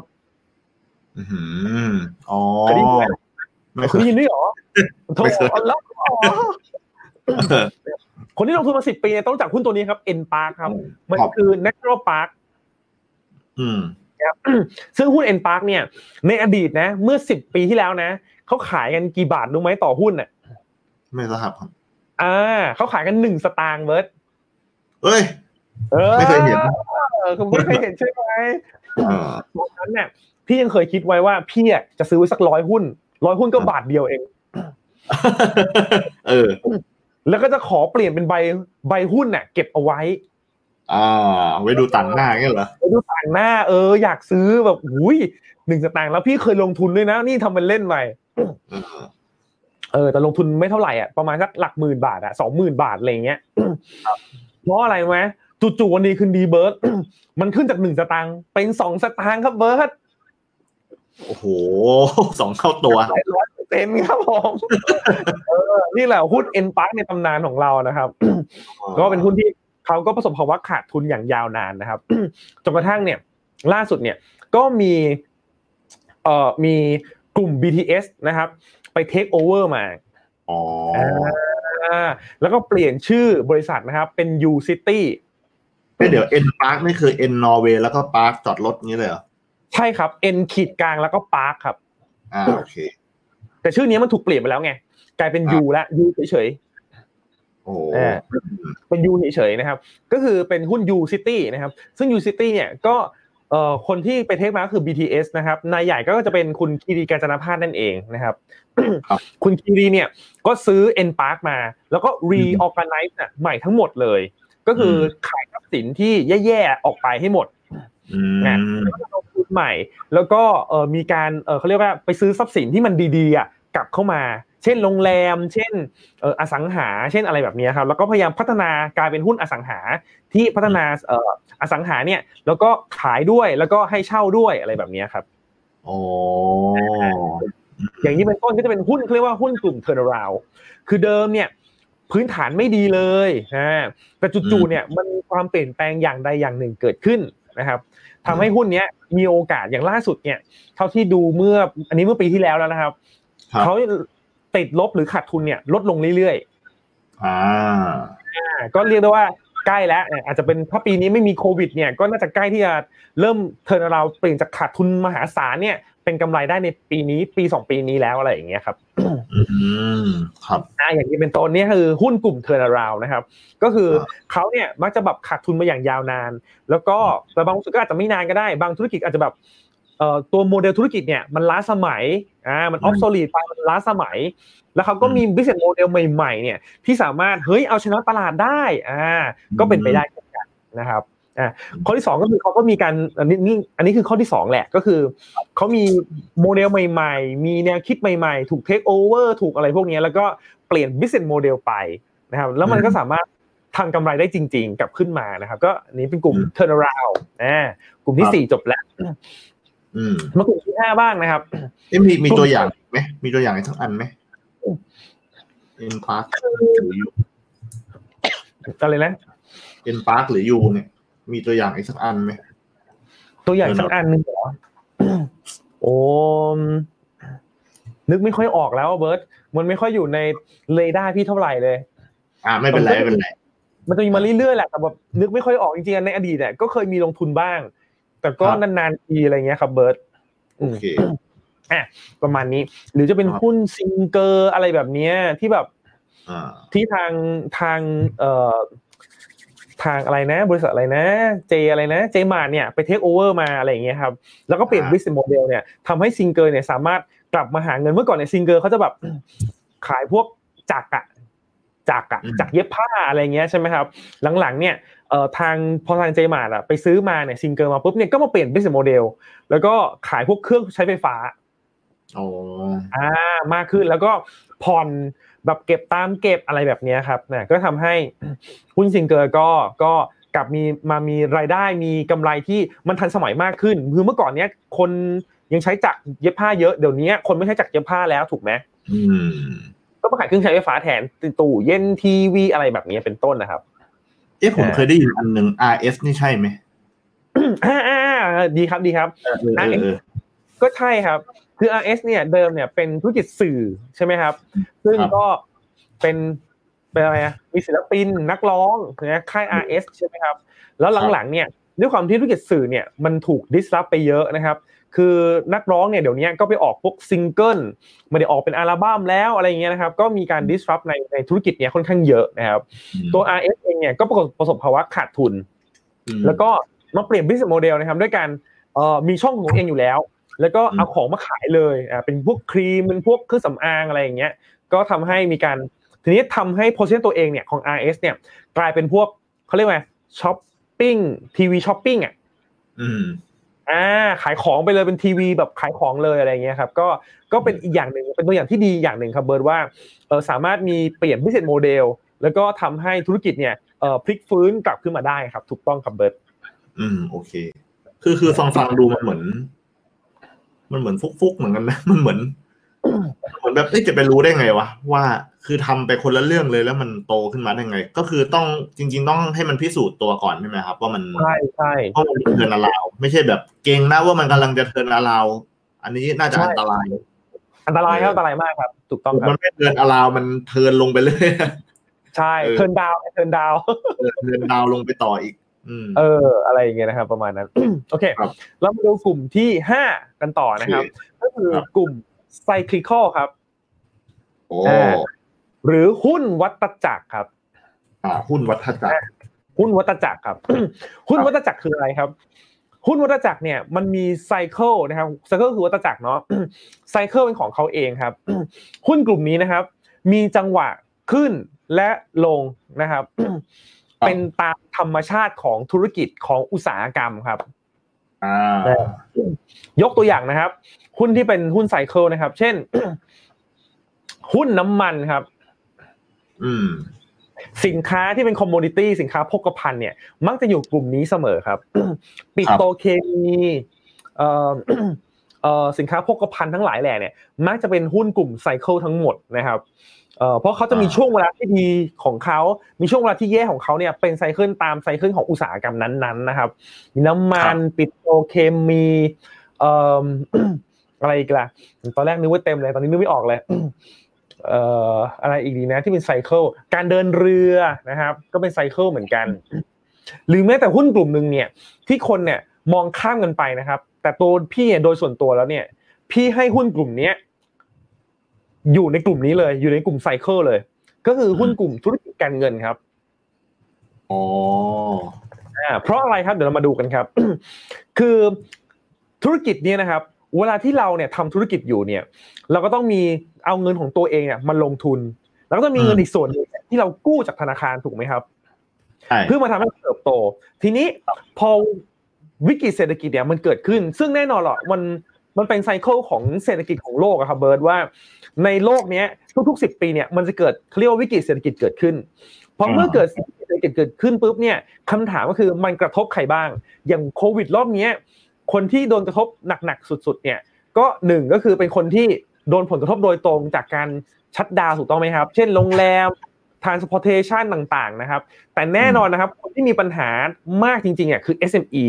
เพราะว่าไม่มีสภาพคล่องถูกต้องไหมครับ อยู่ได้นานเพียงพอหลายเดือนถูกต้องไหมครับอืมพอ SME ล้ม พอรายใหญ่ๆล้มเนี่ยคำถามคือ พอธุรกิจล้ม แล้วเงินกู้อะสามารถชำระได้ไหมครับ ไม่ได้ชำระไม่ได้อ้าวแล้วธนาคารเนี่ยกู้เงินมานะครับจากประชาชนก็ดีจากตราสารหนี้ก็ดีเนี่ย กู้เงินมาแล้ว รายได้เงินกู้เนี่ยที่จะปล่อยไปแล้ว ไม่ได้เงินกู้ไม่ได้ดอกเบี้ยกลับคืนมาทั้งต้นทั้งดอกเนี่ย เกิดอะไรขึ้น ก็ทำให้บริธนาคารเนี่ยขาดทุนได้ถูกไหมครับ อืมเอ่อหรือธุรกิจที่เป็น non bank หรือว่าที่ไม่ใช่ธนาคารอะ เช่น ปล่อยกู้ไปรายบุคคล แล้วปรากฏว่าก็เขาตกงานอะเนี่ยเดี๋ยวภาวะแบบเนี้ยจะเกิดขึ้นเลยเบิร์ตก็คือ พอคนในอดีตที่ผ่านมาก่อนโควิดเนี่ยนะครับเบิร์ตอืมอัตราการตกงานการว่างงานอะของประชากรไทยกี่เปอร์เซ็นต์ครับให้ทายเบิร์ต เดามั่วสามหูยเดาซะแม่นเลย ความจริงแล้วใกล้เคียงมากก็คือ อยู่ที่หนึ่งเปอร์เซ็นบวกลบ โอ้ต่ำมากๆเลย ต่ำมาก ต่ำสุดๆ เรียกได้ว่าคนที่จะอยากทำให้ธุรกิจเติบโตเนี่ย หาพนักงานยากมากอืมแต่หลังเหตุการณ์เนี้ย พอ SME ล้ม พอธุรกิจระดับกลางขนาดกลางอะ เริ่มล้มเนี่ย จะเริ่มมีคนว่างงานอะเยอะขึ้นครับเบิร์ตอืมฮึอืม ทีนี้จะกระทบไหมธุรกิจที่ปล่อยสินเชื่อรายบุคคล ถ้าเขาไม่มีงานทำแล้วเขาจะได้ใช้หนี้ได้ไหมไม่ได้ ใช้ไม่ได้จะเกิดอะไรครับหนี้นั้นจะเป็นหนี้เสียเสียอ่าหนี่เสียหรือ NPL นั่นเองถูกต้องไหมครับ non performing loan นะครับ ก็คือ NPL นะครับพอเกิด NPL เนี่ย ธุรกิจเนี่ย เงินต้นก็ไม่ได้ ดอกก็ไม่ได้ จะเริ่มเกิดการภาวะขาดทุนอืมแล้วปัญหาของธุรกิจนะครับ ที่เป็นธุรกิจการเงินนะครับ คือเขาเนี่ย มักจะไม่มีสภาพคล่องนะครับอ๋อเหรอเป็นอ่าเป็นธุรกิจการเงินแท้ๆไม่มีสภาพคล่องอ่าอ่าเดี๋ยวเอาใหม่สภาพคล่องสภาพคล่องคือ ไม่มีเงินอเงินยู่สดในกระเป๋าทันเอทีอที่อยากจะใช้ใช่มากใช่พออ่าเพราะเขาต้องพยายามทำให้ตัวเขาเองเนี่ย เติบโตเบิร์ตลองนึกอ่าภาพตามนะ ลองนึกภาพภาพตามพี่นะครับบริษัท A นะ ปล่อยมีเงินสดอยู่อะ กับมืออะร้อยหนึ่งเออ แล้วก็ปล่อยกู้อะหมดไปละร้อยหนึ่งเออหมดละอะหมดละร้อยหนึ่งสมมุติว่าได้ดอกเบี้ยยี่สิบาทต่อปีได้อยู่แล้วอืมได้ดอกเบี้ยยี่สิบาทก็เป็นร้อยยี่สิบใช่ไหมแต่คำถามอืมคือร้อยยี่สิบเนี่ย มันได้กลับคืนมาตอนสิ้นปีเลยป่ะครับ ไม่ ไม่ห้าปีบ้างสามปีบ้าง ถ้าเป็นรายบุคคลน่ะ ถูกไหม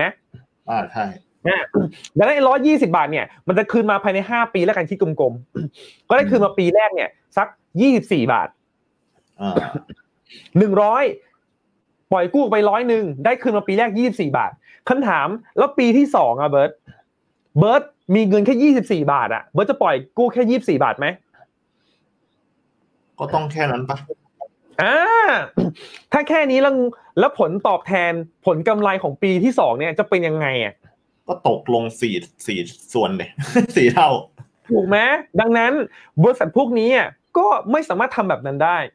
เพราะจะกลายเป็นว่าธุรกิจเราเป็นธุรกิจที่ไม่ดีเลยอ่าเดี๋ยวกำไรขึ้นเดี๋ยวกำไรตกนั้นสิ่งที่เขาต้องทำคืออะไรครับ เขาก็ต้องไปกู้เงินมาครับอ๋อไปกู้เงินมาเพิ่ม สมมติเออไปกู้มาอีกร้อยหนึงพอกู้มาอีกร้อยหนึ่งตอนนี้เป็นร้อยยี่สิบละก็ปล่อยออกไปครับร้อยยี่สิบครับ มันต้องได้กลับคืนมาร้อยสี่สิบสี่บาทใช่ไหมอืม โดยประมาณแล้วกันนะร้อยสี่สี่นะครับร้อยสี่สี่บาท แต่ได้มาทั้งก้อนไหมก็ไม่ใช่อีก มันก็ต้องอืมเป็นมีเงินต้นบวกกับบวกดอกเบี้ยเนี่ยของไอ้ก้อนแรกหนึ่งร้อยบาทเนี่ยมาในปีที่สองแล้วก็มีเงินต้นบวกดอกเบี้ยเนี่ยของไอ้ก้อนที่สองเนี่ย คืนมาในปีที่สองได้เงินมาละห้าสิบบาท อืมปีที่สามจะปล่อยกู้ห้าสิบาทได้ไหมไม่ก็ได้ไม่ได้อีกอีกเออเพราะเดี๋ยวยอดตกอีกก็ต้องไปกู้ไปอีกหนึ่งร้อยเออบาทอ่า เพื่อมาปล่อยกู้อีก ดังนั้นเนี่ยธุรกิจการเงินเนี่ยที่มีการปล่อยกู้แบบนี้นะครับ จึงได้มีความเสี่ยงมากเมื่อเกิด NPL สูงขึ้นพอเกิด NPL ปุ๊บไอ้เงินต้นเนี่ยกู้ทบทบทบทบมาไม่รู้กี่ปีแล้วอืมถูกไหมครับ พอไม่มีเงินต้นไม่มีไม่มีดอกเบี้ยด้วยทั้งต้นทั้งดอกเนี่ยเท่ากับว่าธุรกิจขาดทุนพอขาดทุนปุ๊บสภาพคล่องก็ไม่มีอะเพราะว่าสภาพคล่องทั้งหมดเนี่ยเอาไปปล่อยกู้หมดแล้วอะเออ อืม เสี่ยงไหมอย่างเงี้ยมีปัญหาไหมครับโหฟังดูน่ากลัวนะคือประเด็นที่หนึ่งก่อนนะฟังฟังดู เอ๊ะแล้วเงินในบัญชีที่เราฝากเอาไว้ในแบงก์เนี่ย คือมันมันปลอดภัยขนาดนั้นจริงเปล่าพอพอฟังเนี้ยเออก็นี่ไงที่มาของกฎหมายคุ้มครองเงินเงินฝากอะที่หนึ่งล้านบาทต่อเป็นต่อธนาคารไง ที่มันน้อยลงใช่ไหมแต่ก่อนเท่าไหร่สิบล้านนี้มาครับไม่ใช่เมื่อก่อนแรก ๆ คือ คุ้มกันร้อยเปอร์เซ็นต์เอ้ยอะไรวะเขาเรียกไงโปรเทคร้อยเปอร์เซ็นต อนยุคสี่ศูนย์เนี่ยอะฝากไว้ร้อยล้านพันล้าน คุ้มครองหมด คุ้มครองหมดอ่าคำคนที่คุ้มครองนี่คือรัฐบาลนะอ่าไม่ใช่ธนาคารอืมคือธนาคารเนี่ยช่วงปี 40 เนี่ยขาดทุนกันเป็นแสนแสนล้านนะครับ ต่อธนาคารนะครับ ไม่ใช่รวมกันนะแสนแสนล้านต่อธนาคาร ต่อธนาคารนะครับเดี๋ยวไอ้แสนแสนล้านที่เราบอกว่าเป็นขนาดหุ้นขนาดใหญ่เนี่ยนะ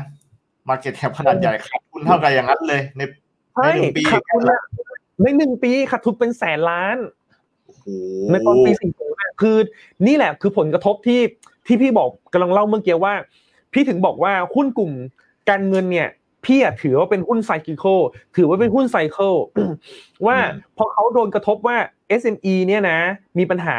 จะบอกว่าต่อให้ SME ไม่มีปัญหานะรายใหญ่มีปัญหานะ ก็กระทบอยู่ดี เพราะสุดท้ายอะทุกๆธุรกิจอะก็ต้องกู้เงินน่ะมาบางส่วนอยู่ดีอะถูกไหมครับ เออเอ้ยอย่างนี้ฟังดู อย่างปีก่อนอะแบงก์มันจะมีปัญหาเรื่อง งดอ่ายกเลิกค่าธรรมเนียมใช่ไหมฮะแล้วราคาหุ้นก็ร่วงร่วงร่วงกันลงมากลัว disruption อะไรอย่างเงี้ย ราคามันร่วงลงมาเยอะ แล้วก็มีวิกฤตก็ร่วงลงมาอีก จริงครับๆบางท่านอะอาจจะมองว่าเฮ้ยราคาถูกจังเลย ถูกสุดในรอบกี่ปีก็ไม่รู้ใช่อ่าพูดหลายอันเลยอย่างนี้ฟังดูจริง ๆ มันมันน่ากลัวกว่า กว่าที่เรารู้ใช่ไหม ถ้าเราไม่เข้าใจมันที่ใช่ถูกต้อง คือที่ราคาวันนี้มีคนบอกมาก ๆเลยว่า เนี่ยดูหุ้นธนาคารสิ price to book value เนี่ย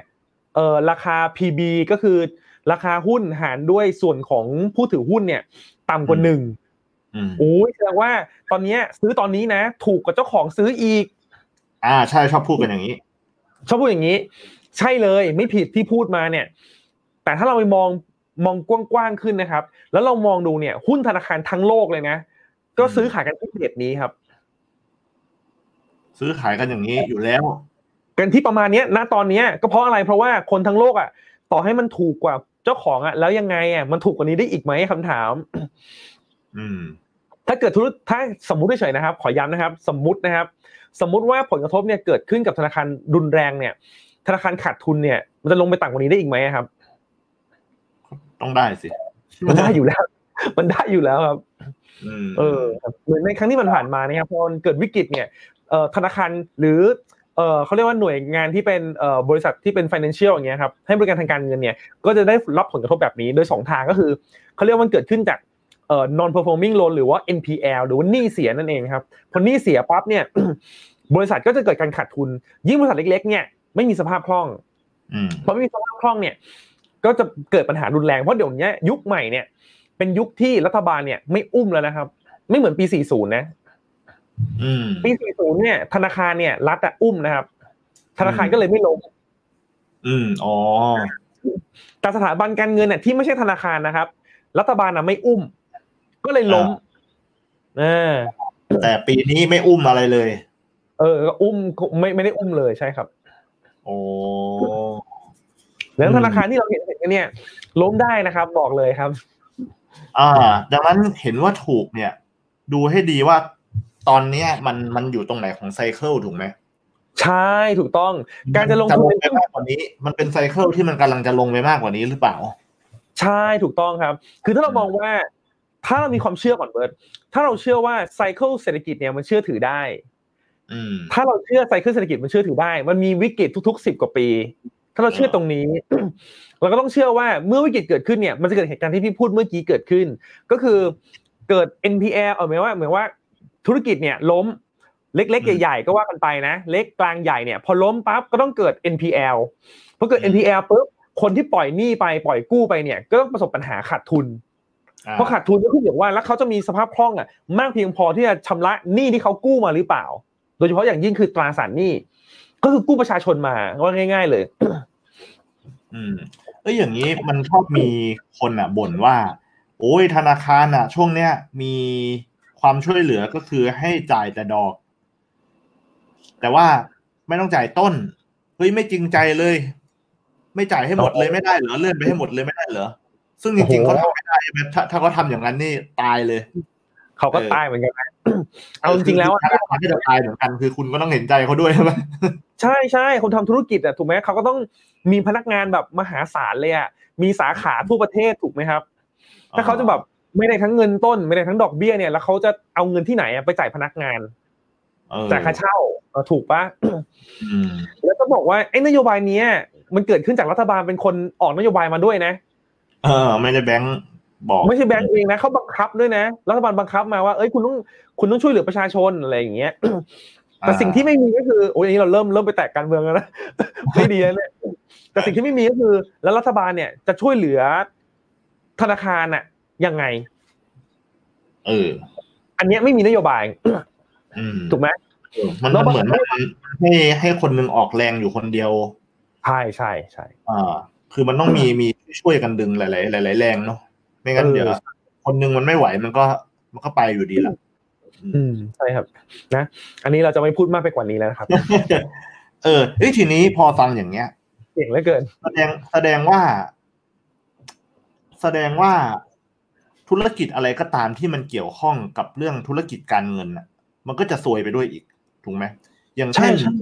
วันเนี้ยเพิ่งมีพอดีผมสอนเรื่องการตลาดออนไลน์นะเพิ่งมีลูกศิษย์ทักมาเขาเป็นโบรกเกอร์อสังหาแบบใหญ่เลยนะ มีมีพนักงานแบบร้อยสองร้อยคนอะไรเงี้ยเออเขาบอกว่าโครงการอะไรอย่างเงี้ยคือขายได้ แต่อ่าคนที่จะมาซื้ออะ มันไปกู้ไม่ได้ตอนเนี้ยเออคือใช่ไงแบงก์ก็ต้องกลัวไม่ยอมปล่อยกู้ โอ้โหดัแบงงก์นั้ก็นต้องน่ะกลัว อันนั้นที่จะซวยตามมาก็คืออสังหาถูกไหมคือคือหมายถึงว่าไซเคิลเนี่ยมันเหมือนมันมันลิงก์กันระหว่างธุรกิจหนึ่งแล้วก็เชื่อมไปที่อีกธุรกิจหนึ่งพอการเงินแย่อสังหาก็แย่ตาม อ่า พออสังหาแย่ตาม มันก็สมมติอาจจะเป็นพวกเฟอร์นิเจอร์ก็อาจจะแย่ตาม พวกวัสดุก่อสร้างอาจจะแย่ตาม ใช่ครับ ถูกต้องครับอ๋อแน่นอนครับมันก็ชิงนี่นี่คือเป็นเหตุผลว่าทำไมมันถึงทำไมมันถึงเชื่อได้ เพราะว่า มันเหมือนมันเป็นลูกโซ่กันนะ ใช่คที่รับมันที่มันเข้าใจได้หรือว่าแพทเทิร์นมัน มันมันเป็นยังไงถ้าเคยศึกษามาดีๆใช่ไหมครับ ใช่ครับถูกต้องครับ อืมนี่ครับก็เป็นตัวอย่างของหุ้นที่เป็นไซคลิคอครับ ซึ่งซึ่งไซเคิลหรือวัฏจักรเศรษฐกิจเนี่ยมันมันมีจริงอยู่แล้วอะครับดังนั้นเนี่ยครับหุ้นกลุ่มการเงินหรือว่าหุ้นกลุ่มอ่ากลุ่มอสังหาริมทรัพย์เนี่ยอย่างที่เบิร์ตบอกว่าเบิร์ตซื้อลงทุนอยู่เงี้ยครับลองนึกภาพตามว่าถ้าเกิดวิกฤตเศรษฐกิจเกิดขึ้นนะครับอืม คนเนี่ย สิ่งที่คนจะทำคืออะไร คนจะเก็บเงิน อืม คนจะไม่กล้าซื้อของชิ้นใหญ่ ๆ จะซื้อแต่ของจำเป็น ถูกไหมครับ อาหารยารักษาโรคอืมอะไรพวกเนี้ยอ่า เออน้ำเอ่อโทรศัพท์ อันเนี้ยถือว่าเป็นสิ่งจำเป็นอืมอืมก็ยังยังยังขายได้อยู่ แต่สิ่งที่ไม่จำเป็น ตอนเนี้ยคือคนทุกคนไม่ไม่ได้อยู่นอกบ้านนะเบิร์ตคือเขาต้องอยู่ที่ใดที่หนึ่งอะ เช่นเขาวันนี้เขาเช่าอยู่ ถ้าเขาจะต้องซื้อบ้านหลังละล้านสองล้านห้าล้านสิบล้านเนี่ยเขาต้องจ่ายเงินออกไปผ่อนทุกเดือนเป็นภาระผูกพันระยะยาวสามสิบปีเนี่ยเขาก็มีโอกาสที่เขาอะเขาเรียกว่าจะยืดระยะเวลาในการตัดสินใจออกไป แล้วยังต้องไปกู้แบงค์แบงค์ไม่ปล่อยให้อีกใบก็จะปล่อยยากเบิร์ตคือไม่ใช่ไม่ปล่อย แต่อ๋อเบิร์ตจะปล่อยแบงก์อะจะปล่อยยากขึ้น อ่า ปล่อยยากขึ้น ใช่ยากมาก คือเรียกได้ว่าพอปล่อยยากขึ้น พอปล่อยยากขึ้นหมายความว่าอสังหารเนี่ยถ้าอยากขายให้ได้ก็อาจจะต้องดั้มราคาลง ใช่ อ่า มันก็จะกำไรลดลง แน่นอนครับ ทุกครั้งที่เกิดวิกฤตเศรษฐกิจเนี่ย กลุ่มอสังหาเนี่ย ราคาจะลงเสมอครับ หมายว่าลงทั้งทั้งประเทศเลยนะครับ อ่า คือไปถึงว่าทั้งหุ้นทั้งราคาบ้านราคาที่ดินใช่ราคาถูกต้องคอนโดค่าเช่าอะไรลงกัน ลงหมดค่าเช่าห้างอะไรลงหมด ลงหมด เหมือนตอนปีสี่ศูนย์นะครับพอดีมีประสบการณ์ส่วนตัวนิดนึงก็คือญาตินะครับญาติใช้คำว่าญาติพอนะครับญาติพี่เนี่ยเขาก็มีที่ดินเนี่ยเยอะมากอ่าเพราะมีความคิดว่า เฮ้ยที่ดินเนี่ยมันเป็นสิ่งที่มันไม่งอกขึ้นมาแล้วเออเขาเลยซื้อไว้เยอะมากซื้อซื้อตรงนี้สวยซื้อซื้อซื้อซื้อเต็มเลย ทั้งห้องแถวทั้งที่ดินทั้งอะไรเงี้ยเต็มหมดเลยเพราะปี 40 เนี่ยยอดขายตกครับ ตกมา 80 90เปอร์เซ็นต์ครับอืม พอยอดขายตกเนี่ยก็ไม่มีเงินไปซื้อที่ดิน แล้วที่ดินเนี่ยพอจะขายนะครับ รู้สึกว่าแบบยังติดติดแบงก์อยู่ก็อยากขายใช่ไหมปรากฏว่าราคาที่ดินนะครับ ตกไปมากกว่า50%ครับเบิร์ตอืมนี่คือผลเอฟเฟกต์ตอนปี40นะครับ แล้วแล้วยังเดี๋ยวนี้ยังต้องจ่ายภาษีอีกภาษีที่ดินใช่ใช่ครับถูกต้องครับ ก็แนะนำว่าอาจจะปลูกกล้วยแทนนะครับปลูกมะนาวแทนอะไรกันนะครับเออเชื่อเลยว่าเดี๋ยว กล้วยจะต้องล้นประเทศแน่นอนเออไปทางไหนก็มีแต่ผลกล้วย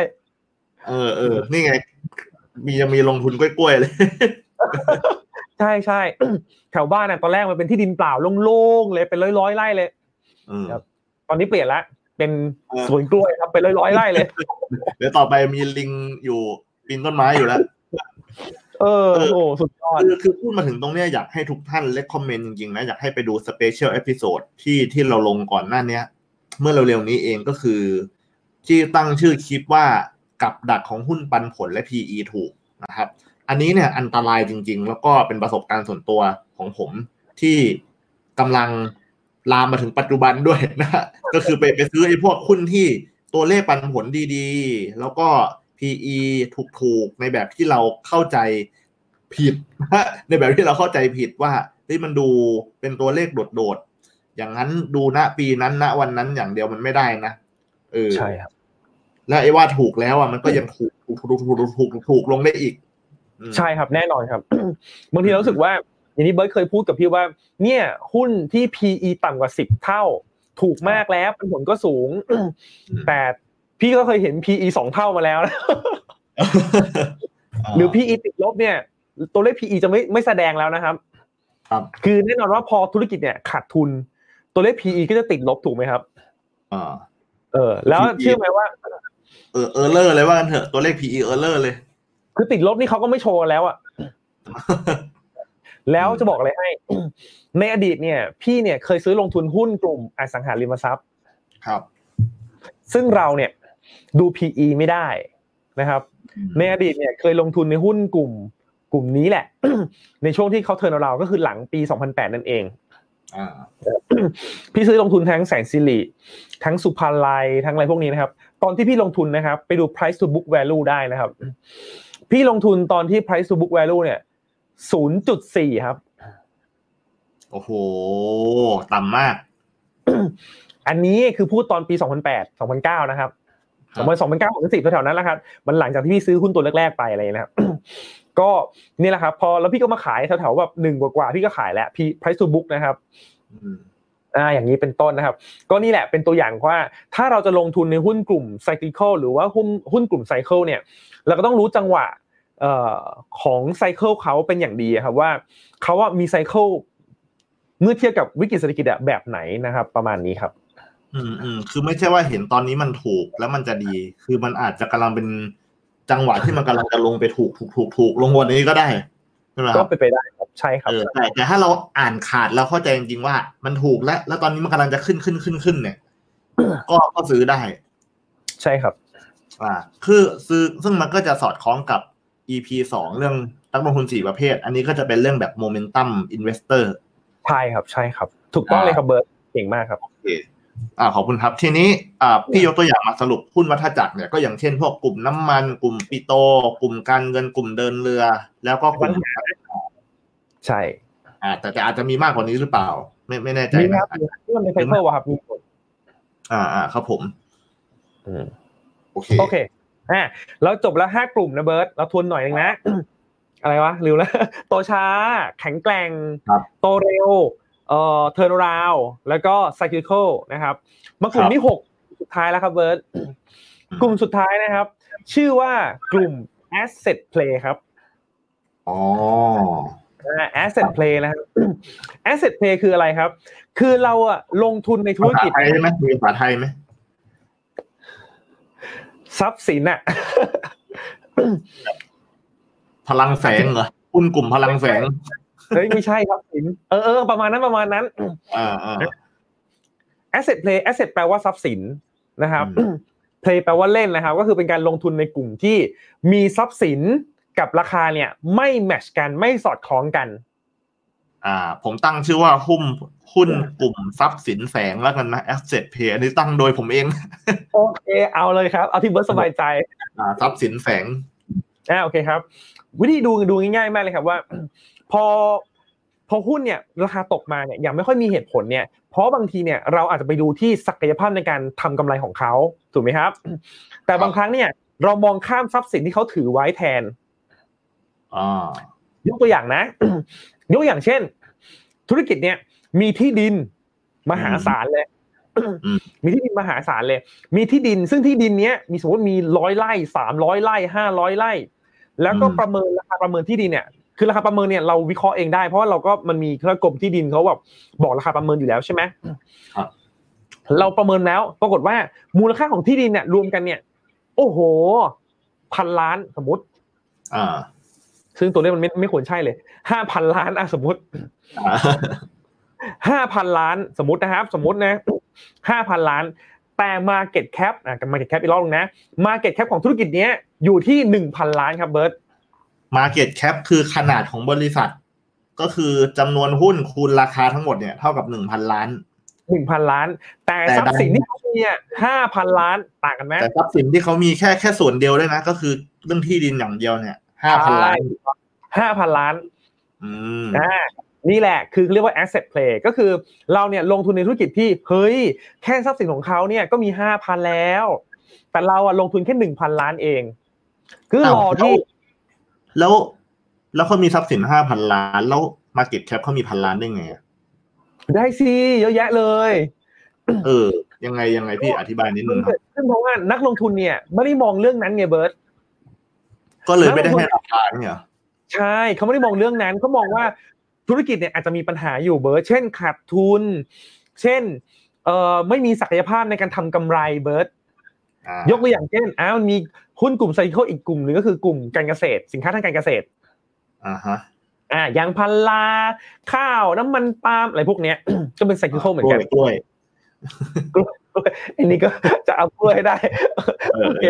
อ่าเป็นต้นนะครับ ทีนี้บางทีเนี่ยมันเป็นช่วงที่เขาไม่ไม่ดีเนี่ย แล้วคนก็ให้ราคาเนี่ยต่ำมาก แต่ปรากฏว่าจริงๆแล้วเขามีทรัพย์สินเนี่ยอยู่เนี่ยเอ่อมากกว่าราคาหุ้นได้ เพราะอะไรเพราะว่า ทีนี้การที่นักลงทุนเนี่ยไปลงทุนในหุ้นกลุ่ม asset play เนี่ยเพราะอะไร เพราะมองว่าถ้าวันใดวันหนึ่งเนี่ยที่ธุรกิจเจ๊งสมมติอืมเขาเจ๊งเนี่ยเขาต้องขายทรัพย์สินออกใช่ไหมอืมเขาขายได้คิดเท่าไหร่อะขายได้ห้าพันล้าน นี่ราคาตลาดมันขายได้อยู่แล้วไงขายได้ห้าพันล้านจ่ายหนี้หนึ่งหนึ่งสมมติจ่ายหนี้พันล้านแล้วกันจ่ายหนี้พันล้านไอ้หนี่นี่เนี้ยมันก็เหลือเงินสี่พันล้านจ่ายคืนผู้ถือหุ้นก็แค่นี้ผู้ถือหุ้นก็กำไรแล้ว อ้าวอย่างนี้ก็ต้องแช่งแช่งให้เขาเจ๊งเนี่ยจะได้กำไรสักที เออ อะไรประมาณนั้นอะ หรือไม่ก็มีเหตุผลข้อที่สองก็คืออ๋อรอรู้ว่าให้คนอื่นเนี่ย มองเห็นคุณค่านั้น อ่า ค่อยดีหน่อยอันแรกดูเป็นคนชั่วๆไงไม่รู้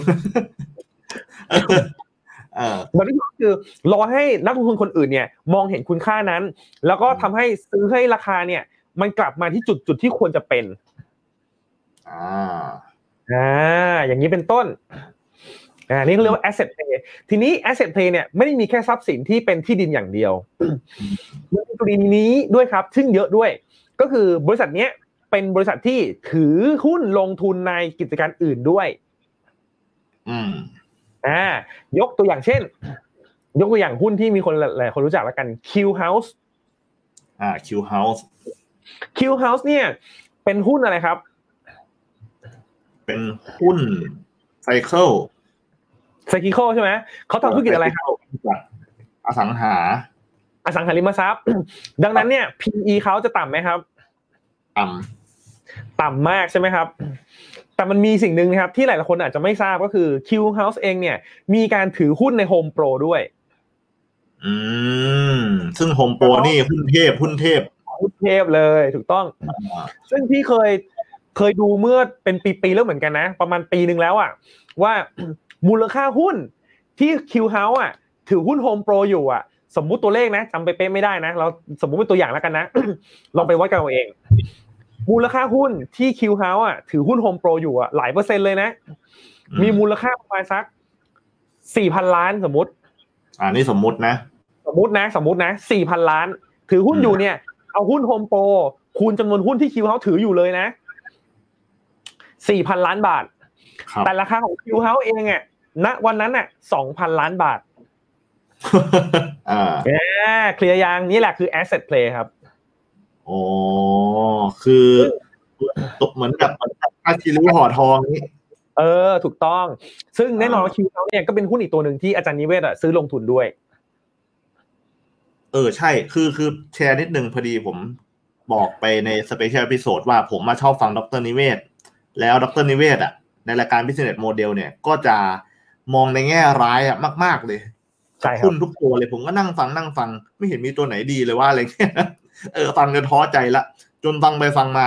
ไปฟังโฮมโปรซึ่งซึ่งผมก็ไม่รู้มาก่อนว่ามันดีขนาดนั้นนะนะโอ้โหด็อกเตอร์ชมใหญ่เลย ชมชมชมแล้วแล้วพูดมาประโยคแรกคือ ในรอบสิบปีที่ผ่านมาเนี่ย ถ้าจะมีหุ้นสักตัวที่แข็งแกร่งและดีที่สุดในตลาดเนี่ย ก็คือ โฮมโปรเนี่ย ผมฟังแล้ว โอ้โห ก่อนหน้านี้ด่าตลอดด่าทุกตัวพอตัวนี้คือประโยคแรกนี่คือแบบ ชัดเจนมากเลยฮะว่า ว่าด็อกเตอร์เห็นว่ามันมันแข็งแกร่งจริงใช่โฮมโปรนี่ก็อยู่จัดในอยู่หมวดหุ้นแข็งแกร่งเลยครับๆอ่าโฮมโปรอยู่หมวดหุ้นแข็งแกร่งก็คือเป็นผู้นำอย่างขาดลอยใช่และครับคนอื่นเข้ามาเบียดยาก แล้วก็โตปีละสิบแปดถึงสิบเปอร์เซ็นเดี๋ยวเดี๋ยวแปดถึงสิบครับ อ่าแปดถึงสิบไง เออผมพูดเออแปดถึงสิบเมื่อกี้เฮ้ยเมื่อกี้พี่ได้ยินว่าสิบแปดถึงสิบเออเอออาจจะลิ้นพันนิดนึงโอเคโอเคโอเคโอเคถูกต้องอ่าเปอร์เซ็นต์ครับก็คือ แต่ว่าตอนนี้เราพูดอ่าหุ้นทรัพย์สินแฝงนะครับใช่ก็คือ asset play Q House เนี่ย ถือหุ้น Home Pro ที่คูณมูลค่าแล้วเยอะกว่าหุ้นตัวเองอีก ใช่ถูกต้องอ่าแต่ทีนี้ทีนี้มาดูข้อดีเมื่อกี้ดูข้อดีไปแล้ว ว่าเขาถือทรัพย์สินแฝงอยู่ ทรัพย์สินที่เขาถือเนี่ยมีมูลค่ามากกว่าราคาหุ้นของตัวเขาเองด้วยซ้ำเรียกได้ว่าแปลว่าอะไรรู้ไหมแปลงง่าย ๆ แบบนี้เลย แปลว่าซื้อคิวเฮาแถมโฮมโปรเออไม่ใช่ครับไม่ใช่ครับ มันคือการซื้อโฮมโปรผ่านการซื้อคิวเฮาส์และได้แถมคิวเฮาส์ครับอ๋อ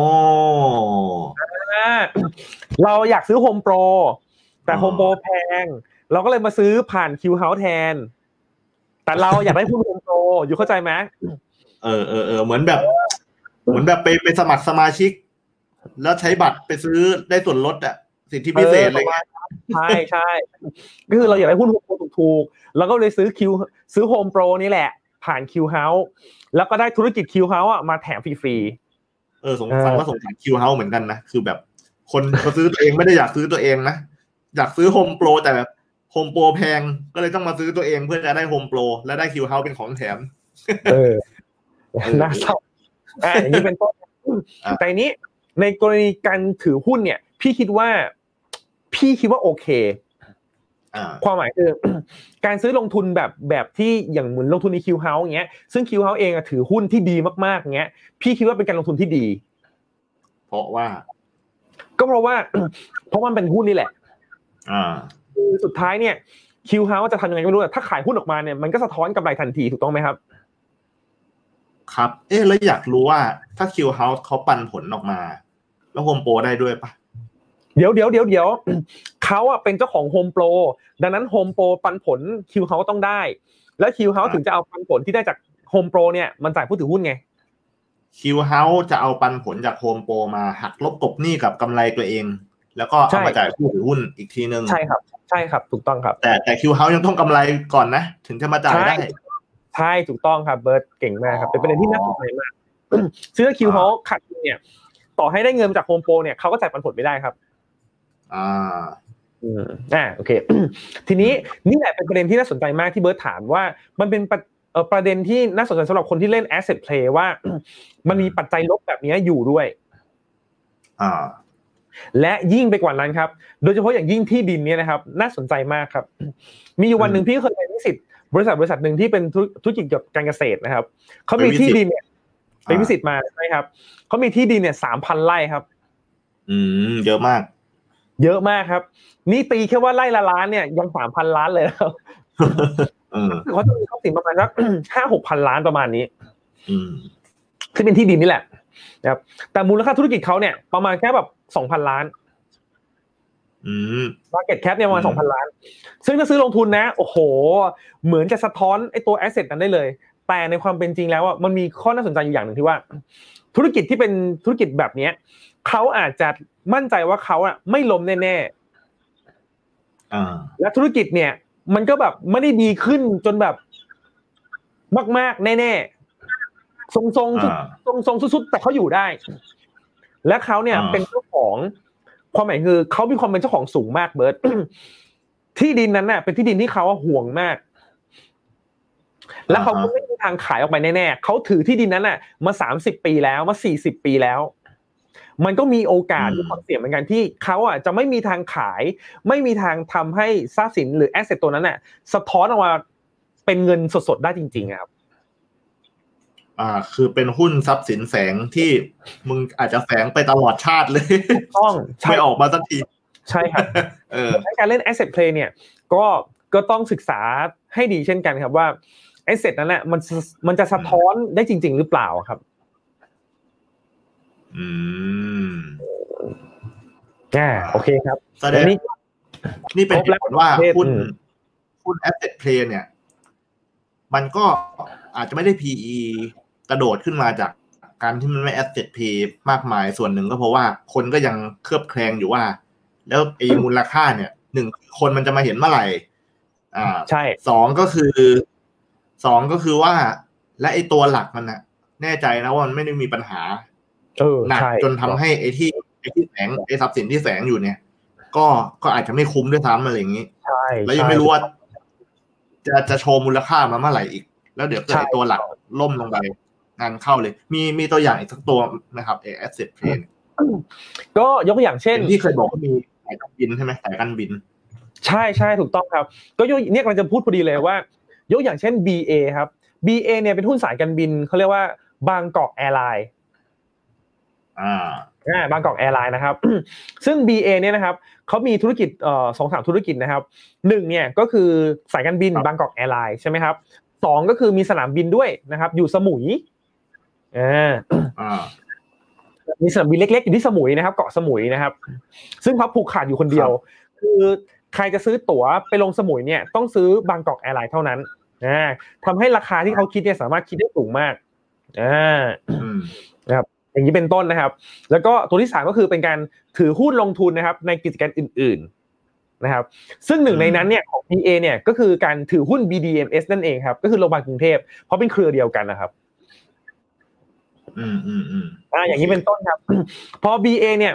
ดังนั้นเนี่ยตัว BA เนี่ยถือหุ้น BDMs ด้วยเนี่ย แน่นอนว่าก็ก็ถือเป็น asset play อย่างหนึ่งเหมือนกันครับ หรือเป็นหุ้นบริษัทแม่อื่นๆ เช่น Intouch กับ Advance ก็ได้ครับเบิร์ตคือ Intouch เนี่ยเป็นหุ้นแม่บริษัทแม่ของ Advance วันใดวันหนึ่งเนี่ยมันก็เคยมีจังหวะนะครับเบิร์ตที่ Advance ราคาสูงมากเลย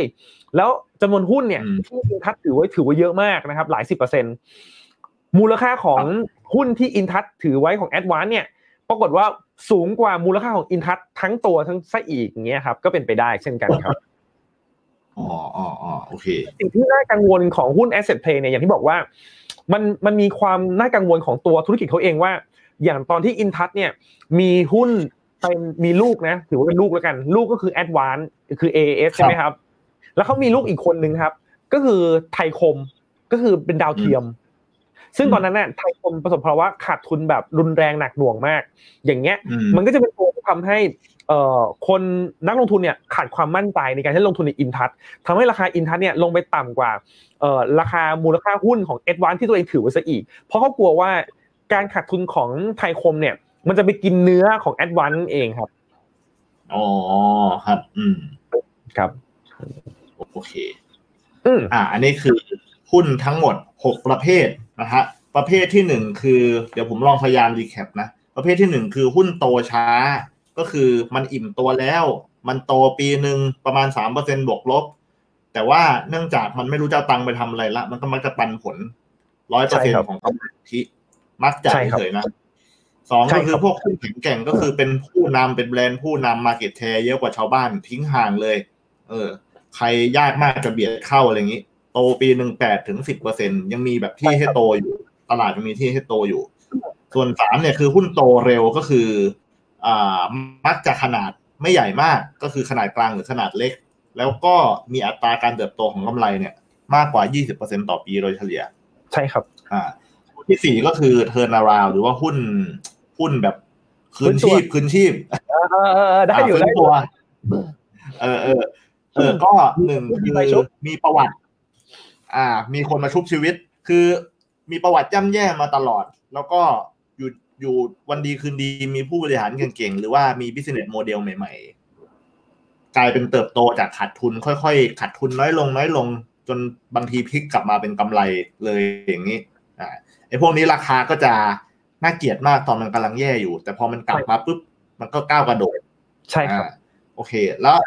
แบบที่ห้าก็คือหุ้นวัฏจักรอ่าอืมหุ้นวัฏจักรก็จะเป็น จะเป็นไซเคิลของมัน มีน้ำมัน มีสาธารณูปโภคอะไรพวกนี้ อ่าปิโตเดินเรือ ครับ แล้วก็การเงินอสังหาเกษตรก็ใช่อืมนะฮะใช่ครับไอ้พวกนี้เอ่อระวังให้ดีเห็นมันถูกๆ ไปซีซัวซื้อมัน มันกำลังเป็นขาลงหรือมันลงไปอีก ใช่ครับอ่าแต่แต่ถ้ามองขาดจริงๆก็ก็ซื้อได้เหมือนที่พี่พาดก็เคยซื้อละมันใช่กำลังขาขึ้น ใช่ครับ อ่า อันนี้ก็ต้องศึกษาวัฏจักรเศรษฐกิจ เฉพาะไอ้เรื่องที่เรากำลังสนใจด้วย ใช่ครับถูกต้องครับ อ่าโอเค แล้วก็สุดท้ายคือหุ้นทรัพย์สินแสง หรือว่า asset play นะฮะอย่างเช่นเนี่ย Q House บางกอกแอร์ไลน์หรือว่า InTouch เออที่ที่เพิ่งพูดไป อ่านี่คงไม่ต้อง recap เยอะ อ่าโอเค ก็มีหกประเภทและ จริง ๆ อันเนี้ยคลิปเนี้ยก็ชั่วโมงครึ่งได้ละ เออ เดี๋ยวเดี๋ยวกะว่า เดี๋ยวกะว่าจะแบ่งเป็นสอง part อ่ากะว่าจะแบ่งเป็นสอง part โอเคนะฮะแต่ว่าไหนๆก็จะแบ่งเป็นสอง part ละอยากให้พี่ประภาสเนี่ยลองลองแนะนำนิดนึงว่า แล้วแล้วเราจะแบ่งยังไงเหรอ ว่าเราจะเลือกกลุ่มไหนอะคือพอรู้เสร็จแล้วยังไงต่ออ่าเป็นคำถามที่ดีมากเลยครับเบิร์ตก็เดี๋ยวนิดนึงนิดนึงแล้วแล้วมันไม่มีแบบนี้เหรอแบบหุ้นกลุ่มปันผลอะไรเงี้ย คือมักจะได้ยินอะคือกลุ่มนั้นอย่างที่บอกว่า คือการแบ่งประเภทของหุ้นเนี่ยนะครับ มันมีหลายคนแบ่งครับเบิร์ตซึ่งแต่ละคนก็จะแบ่งไม่เหมือนกันไงซึ่งอ๋ออันนี้พิตาลินใช่ ซึ่งหุ้นกลุ่มปันผลเนี่ยดิวเดนเพย์ก็คือกลุ่มแรกไง กลุ่มโตช้าไงอ๋อโอเค ซึ่งกลุ่มแรกเนี่ยกลุ่มปันผลเนี่ย มักจะมีปันผลเฉลี่ยนะ ความคาดหวังอยู่ที่ประมาณห้าเปอร์เซ็นด้วยอ๋ออ่าอ่าโอเคอ่าโอเคครับโอเคอ่าทีนี้ กลยุทธ์เนี่ยครับพูดถึงกลยุทธ์ในการลงทุนกันนะครับ อย่างที่บอกนะครับว่าเป้าหมายเนี่ยเป็นตัวตั้งนะครับ แล้วกลยุทธ์เนี่ยจะเป็นตัวที่สอดคล้องกับเป้าหมายนั้นถูกไหมครับ มาดูกันอืมสมมุติก่อน สมมุติว่าถ้าเราเนี่ย เอ่อกลัวความเสี่ยงมาก แล้วเราก็รู้สึกว่าเราเนี่ยไม่อยากให้เงินต้นเนี่ยมันสูญเสียไป มากที่สุดอืม first priority เลย ถือเป็น อันดับแรกเลยที่เราต้องแบบเฮ้ยไม่ได้ละยังไงเนี่ยหุ้นเงินเนี่ยเงินต้นฉันห้ามหายเด็ดขาด ดังนั้นนะครับอืมอย่างงั้นพี่ถามเบิร์ดดีกว่าว่า เบิร์ดคิดว่ากลุ่มไหนที่คนคนนี้จะต้องเลือกเลือกลงทุนเป็นหลักครับ เงินต้นห้ามหายเลย ก็ต้อง ก็ต้อง turnaround แน่นอน ทุยก็ต้องโตช้าแม่แต่เล่นเองตบเอง ดีมากนักเลงพอ โอเค ถูกต้องครับ ดังนั้นก็เนี่ยก็ต้องโตช้าอ่าใช่ เราอาจจะมีการแบ่งสัดส่วนครับเบิร์ตเช่น อาจจะเป็นกลุ่มโตช้าเนี่ยสักหกสิบถึงแปดสิบเปอร์เซ็นก็ได้ แล้วก็เป็นยี่สิบถึงสี่สิบเปอร์เซ็นเนี่ยที่เป็นหุ้นแข็งแกร่งก็ได้ครับเบิร์ตอ๋อสัดส่วนเยอะหน่อยเออคือเราพยายามเน้นไปทางสัดส่วนนั้นนะเยอะหน่อย เรากลัวแค่ไหนเราก็เพิ่มตรงนั้นเข้าไปครับอ๋อ คือนะคือมีโตช้าเยอะๆหน่อย คือแบบป่าปลายอย่างเงี้ยตราบใดคุณยังเข้าห้องน้ำเปิดน้ำก๊อกอยู่ เออ มันก็ยังสบายใจอยู่เนี่ยใช่เนี่ยได้ตังค์อีกแล้วเนี่ยใช่บริใช่ษัทเราได้ตังค์อีกแล้วใช่เออร้านการทีอาจได้ตังค์อีกแล้วเมียใช้ซักผ้าอย่างนี้ได้ตังค์อีกแล้วเนี่ยใช่ครับถูกต้องครับ ดังนั้นก็เปิดน้ำทิ้งเลยครับถ้างั้นเออ เออครับ ถูกต้องครับอ่าอ่าทีนี้โอเคก็คือเป็นสัดส่วนได้ ใช้เป็นสัดส่วนได้ครับ หรืออย่างที่สองเนี่ยอาจจะเป็นกลุ่มคนที่เรารู้สึกว่าเฮ้ยฉันเนี่ยก็อยากให้เงินต้นเนี่ยฉันปลอดภัย แต่ฉันเนี่ยก็อยากให้เงินเนี่ยมันงอกเงยอย่างน้อยที่สุดเนี่ยสักสิบเปอร์เซ็นขึ้นไปอ่าเราเริ่มมาเป็นกลุ่มนี้แล้วสักสิบเปอร์เซ็นขึ้นไป อยากมีผลตอบแทนที่ดี มากกว่าตลาดโดยประมาณนะครับ กลุ่มเนี้ยอาจจะต้องเน้นกลุ่มหุ้นกลุ่มไหนเป็นหลักครับเบิร์ตอ่าก็ต้อง ก็ต้องแข็งแกร่งอ่าถูกต้องครับ คนกลุ่มที่สองเนี่ยอาจจะต้องเน้นหุ้นกลุ่มแข็งแกร่งมากเป็นพิเศษครับ ก็อาจจะมีหุ้นกลุ่มแข็งแกร่งเนี่ยสักหกสิบเปอร์เซ็นต์อ่าเยอะหน่อย แล้วก็เป็นหุ้นกลุ่มหุ้นกลุ่มโตช้าเนี่ย อีกสักสี่สิบเปอร์เซ็นก็ได้ อืมเอ้ยผเอามก็ว่า ดูเรื่องเนี้ยฟังดูเรื่องนี้เหมือนต้องใช้เวลาเหมือนกันนะเอ้าเหรอ ใช่ปะ เพราะว่ามันมันดูมีมันดูมี criteria ที่มันชัดเหมือนกันนะ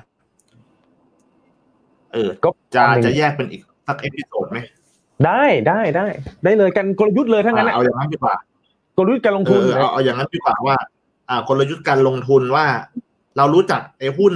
หกประเภทนี้แล้วอะ เราจะ ใช้คำว่าอะไรอะคือ คือเราจะเอามาใช้ยังไง อ่าใช้คำนี้แล้วกัน ให้เหมาะกับตัวเอง งั้นเราตัดจบดีทั้งนั้นอะอ่าใช่ใช่เนี่ย คุยกันอย่างนี้แหละ สดสดๆเออเอออ่าโอเคก็เอ่อแล้วผมก็ recap ไปแล้วด้วยนะนะฮะ recap ไปแล้วไม่เป็นไรดังนั้นก็ดังนั้นก็สำหรับ episode เนี่ยก็ก็เอาประมาณนี้ก่อนละกัน เพราะว่าได้ความรู้เยอะมากแล้วก็คือรู้จักหุ้นทั้งหกประเภทสไตล์ปีเตอร์ลินช์อืมนะครับ ซึ่งก็อย่างที่บอกคือปีเตอร์ลินช์นี่เป็นเป็นนักลงทุนอาจเป็นผู้จัดการกองทุนในตำนานใช่ที่อเมริกาใช่ดังนั้นดังนั้นเนี่ยก็เหมือนเขาก็พยายามแบ่งกลุ่มของหุ้นออกมาให้ ให้คนรู้ว่ามันเหมาะกับอันไหนเหมาะกับตัวเองอะใช่ครับ อ่า แล้วแล้วอันนี้เราก็เอามาพี่พี่ประภาสก็เอามาถ่ายทอดต่อพร้อมยกตัวอย่างหุ้นในไทยด้วยนะครับใช่ครับอ่าโอเค จริง ๆ ถ้าถ้าใครมีโอกาสได้มาดูเนี่ย อยากให้ลองแลก เปลี่ยนกันมานิดนึงว่า คิดว่าตัวเองอะ ชอบหุ้นกลุ่มไหนเป็นพิเศษอ่าดีครับ เออ แล้วก็อาจจะไม่ชอบหุ้นกลุ่มไหนเป็นพิเศษอ่าดีเลยครับดีไม่เข้าใจอะไรอย่างเงี้ยเอออยากอยากให้ลองแลกเปลี่ยนกันดูนะฮะใช่ครับ แล้วก็เดี๋ยวครั้งหน้าเราจะมาพูดกันถึงเรื่องกลยุทธ์ในการลงทุนในหุ้นประเภทต่าง ๆ กันครับเบิร์ตอ่าโอเค ซึ่งพี่ประภาสก็เหมือนมี teaser ไว้เบื้องต้นแล้วว่ามันน่าสนใจยังไง อะโอเคครับ ถ้างั้นวันนี้ก็อ่าฝากเพื่อนๆนะครับ ถ้าชอบคลิปนี้ก็ช่วยกดไลค์กดแชร์กดคอมเมนต์แล้วก็เอออย่าลืมกดติดตามนะฮะหวังว่าจะเป็นประโยชน์กับทุกท่าน แล้วก็เพื่อนๆของทุกท่านที่อาจจะกำลังลงทุนอยู่ อาจจะต้องการดูคลิปนี้ อย่างที่ผมย้ำเสมอนะฮะว่า ลงทุนในหุ้นเนี่ยคือรู้งูงูปลาปลาจิ้มจิ้มไปเนี่ยมันไม่ได้จริงๆนะ คือยิ่งผมยิ่งคุยกับพี่ประภาสเนี่ย คือคือนอกจากที่เราอัดกันเนี่ยเราก็คุยกันนอกรอบอีก คือยิ่งคุยยิ่งรู้สึกว่าตัวเองมีเรื่องรู้เนี่ย คือเหมือนแบบรู้หนึ่งเปอร์เซ็นของของที่มันควรจะรู้อะนะฮะคือคุยไปอีกสิบประโยคก็มีเรื่องที่เข้าใจผิดอีกแล้วอะไรเงี้ยนะครับ แล้วแล้วก็ซื้อไปเยอะพอสมควรแล้วด้วยแล้วก็ขาดทุนเยอะนะฮะก็ก็ไม่อยากจะให้ใครมาประสบพบเจอนะครับเออโอเคครับ อ่าโอเคนะครับ ก็วันนี้ขอเป็นตัวแทนของคนที่ดูอยู่นะครับขอบคุณพี่ประภาสนะครับ สวัสดีครับ ครับสวัสดีครับเบิร์ตครับสวัสดีเพื่อนๆด้วยครับสวัสดีครับครับสวัสดีครับ เจอกันใหม่ครับ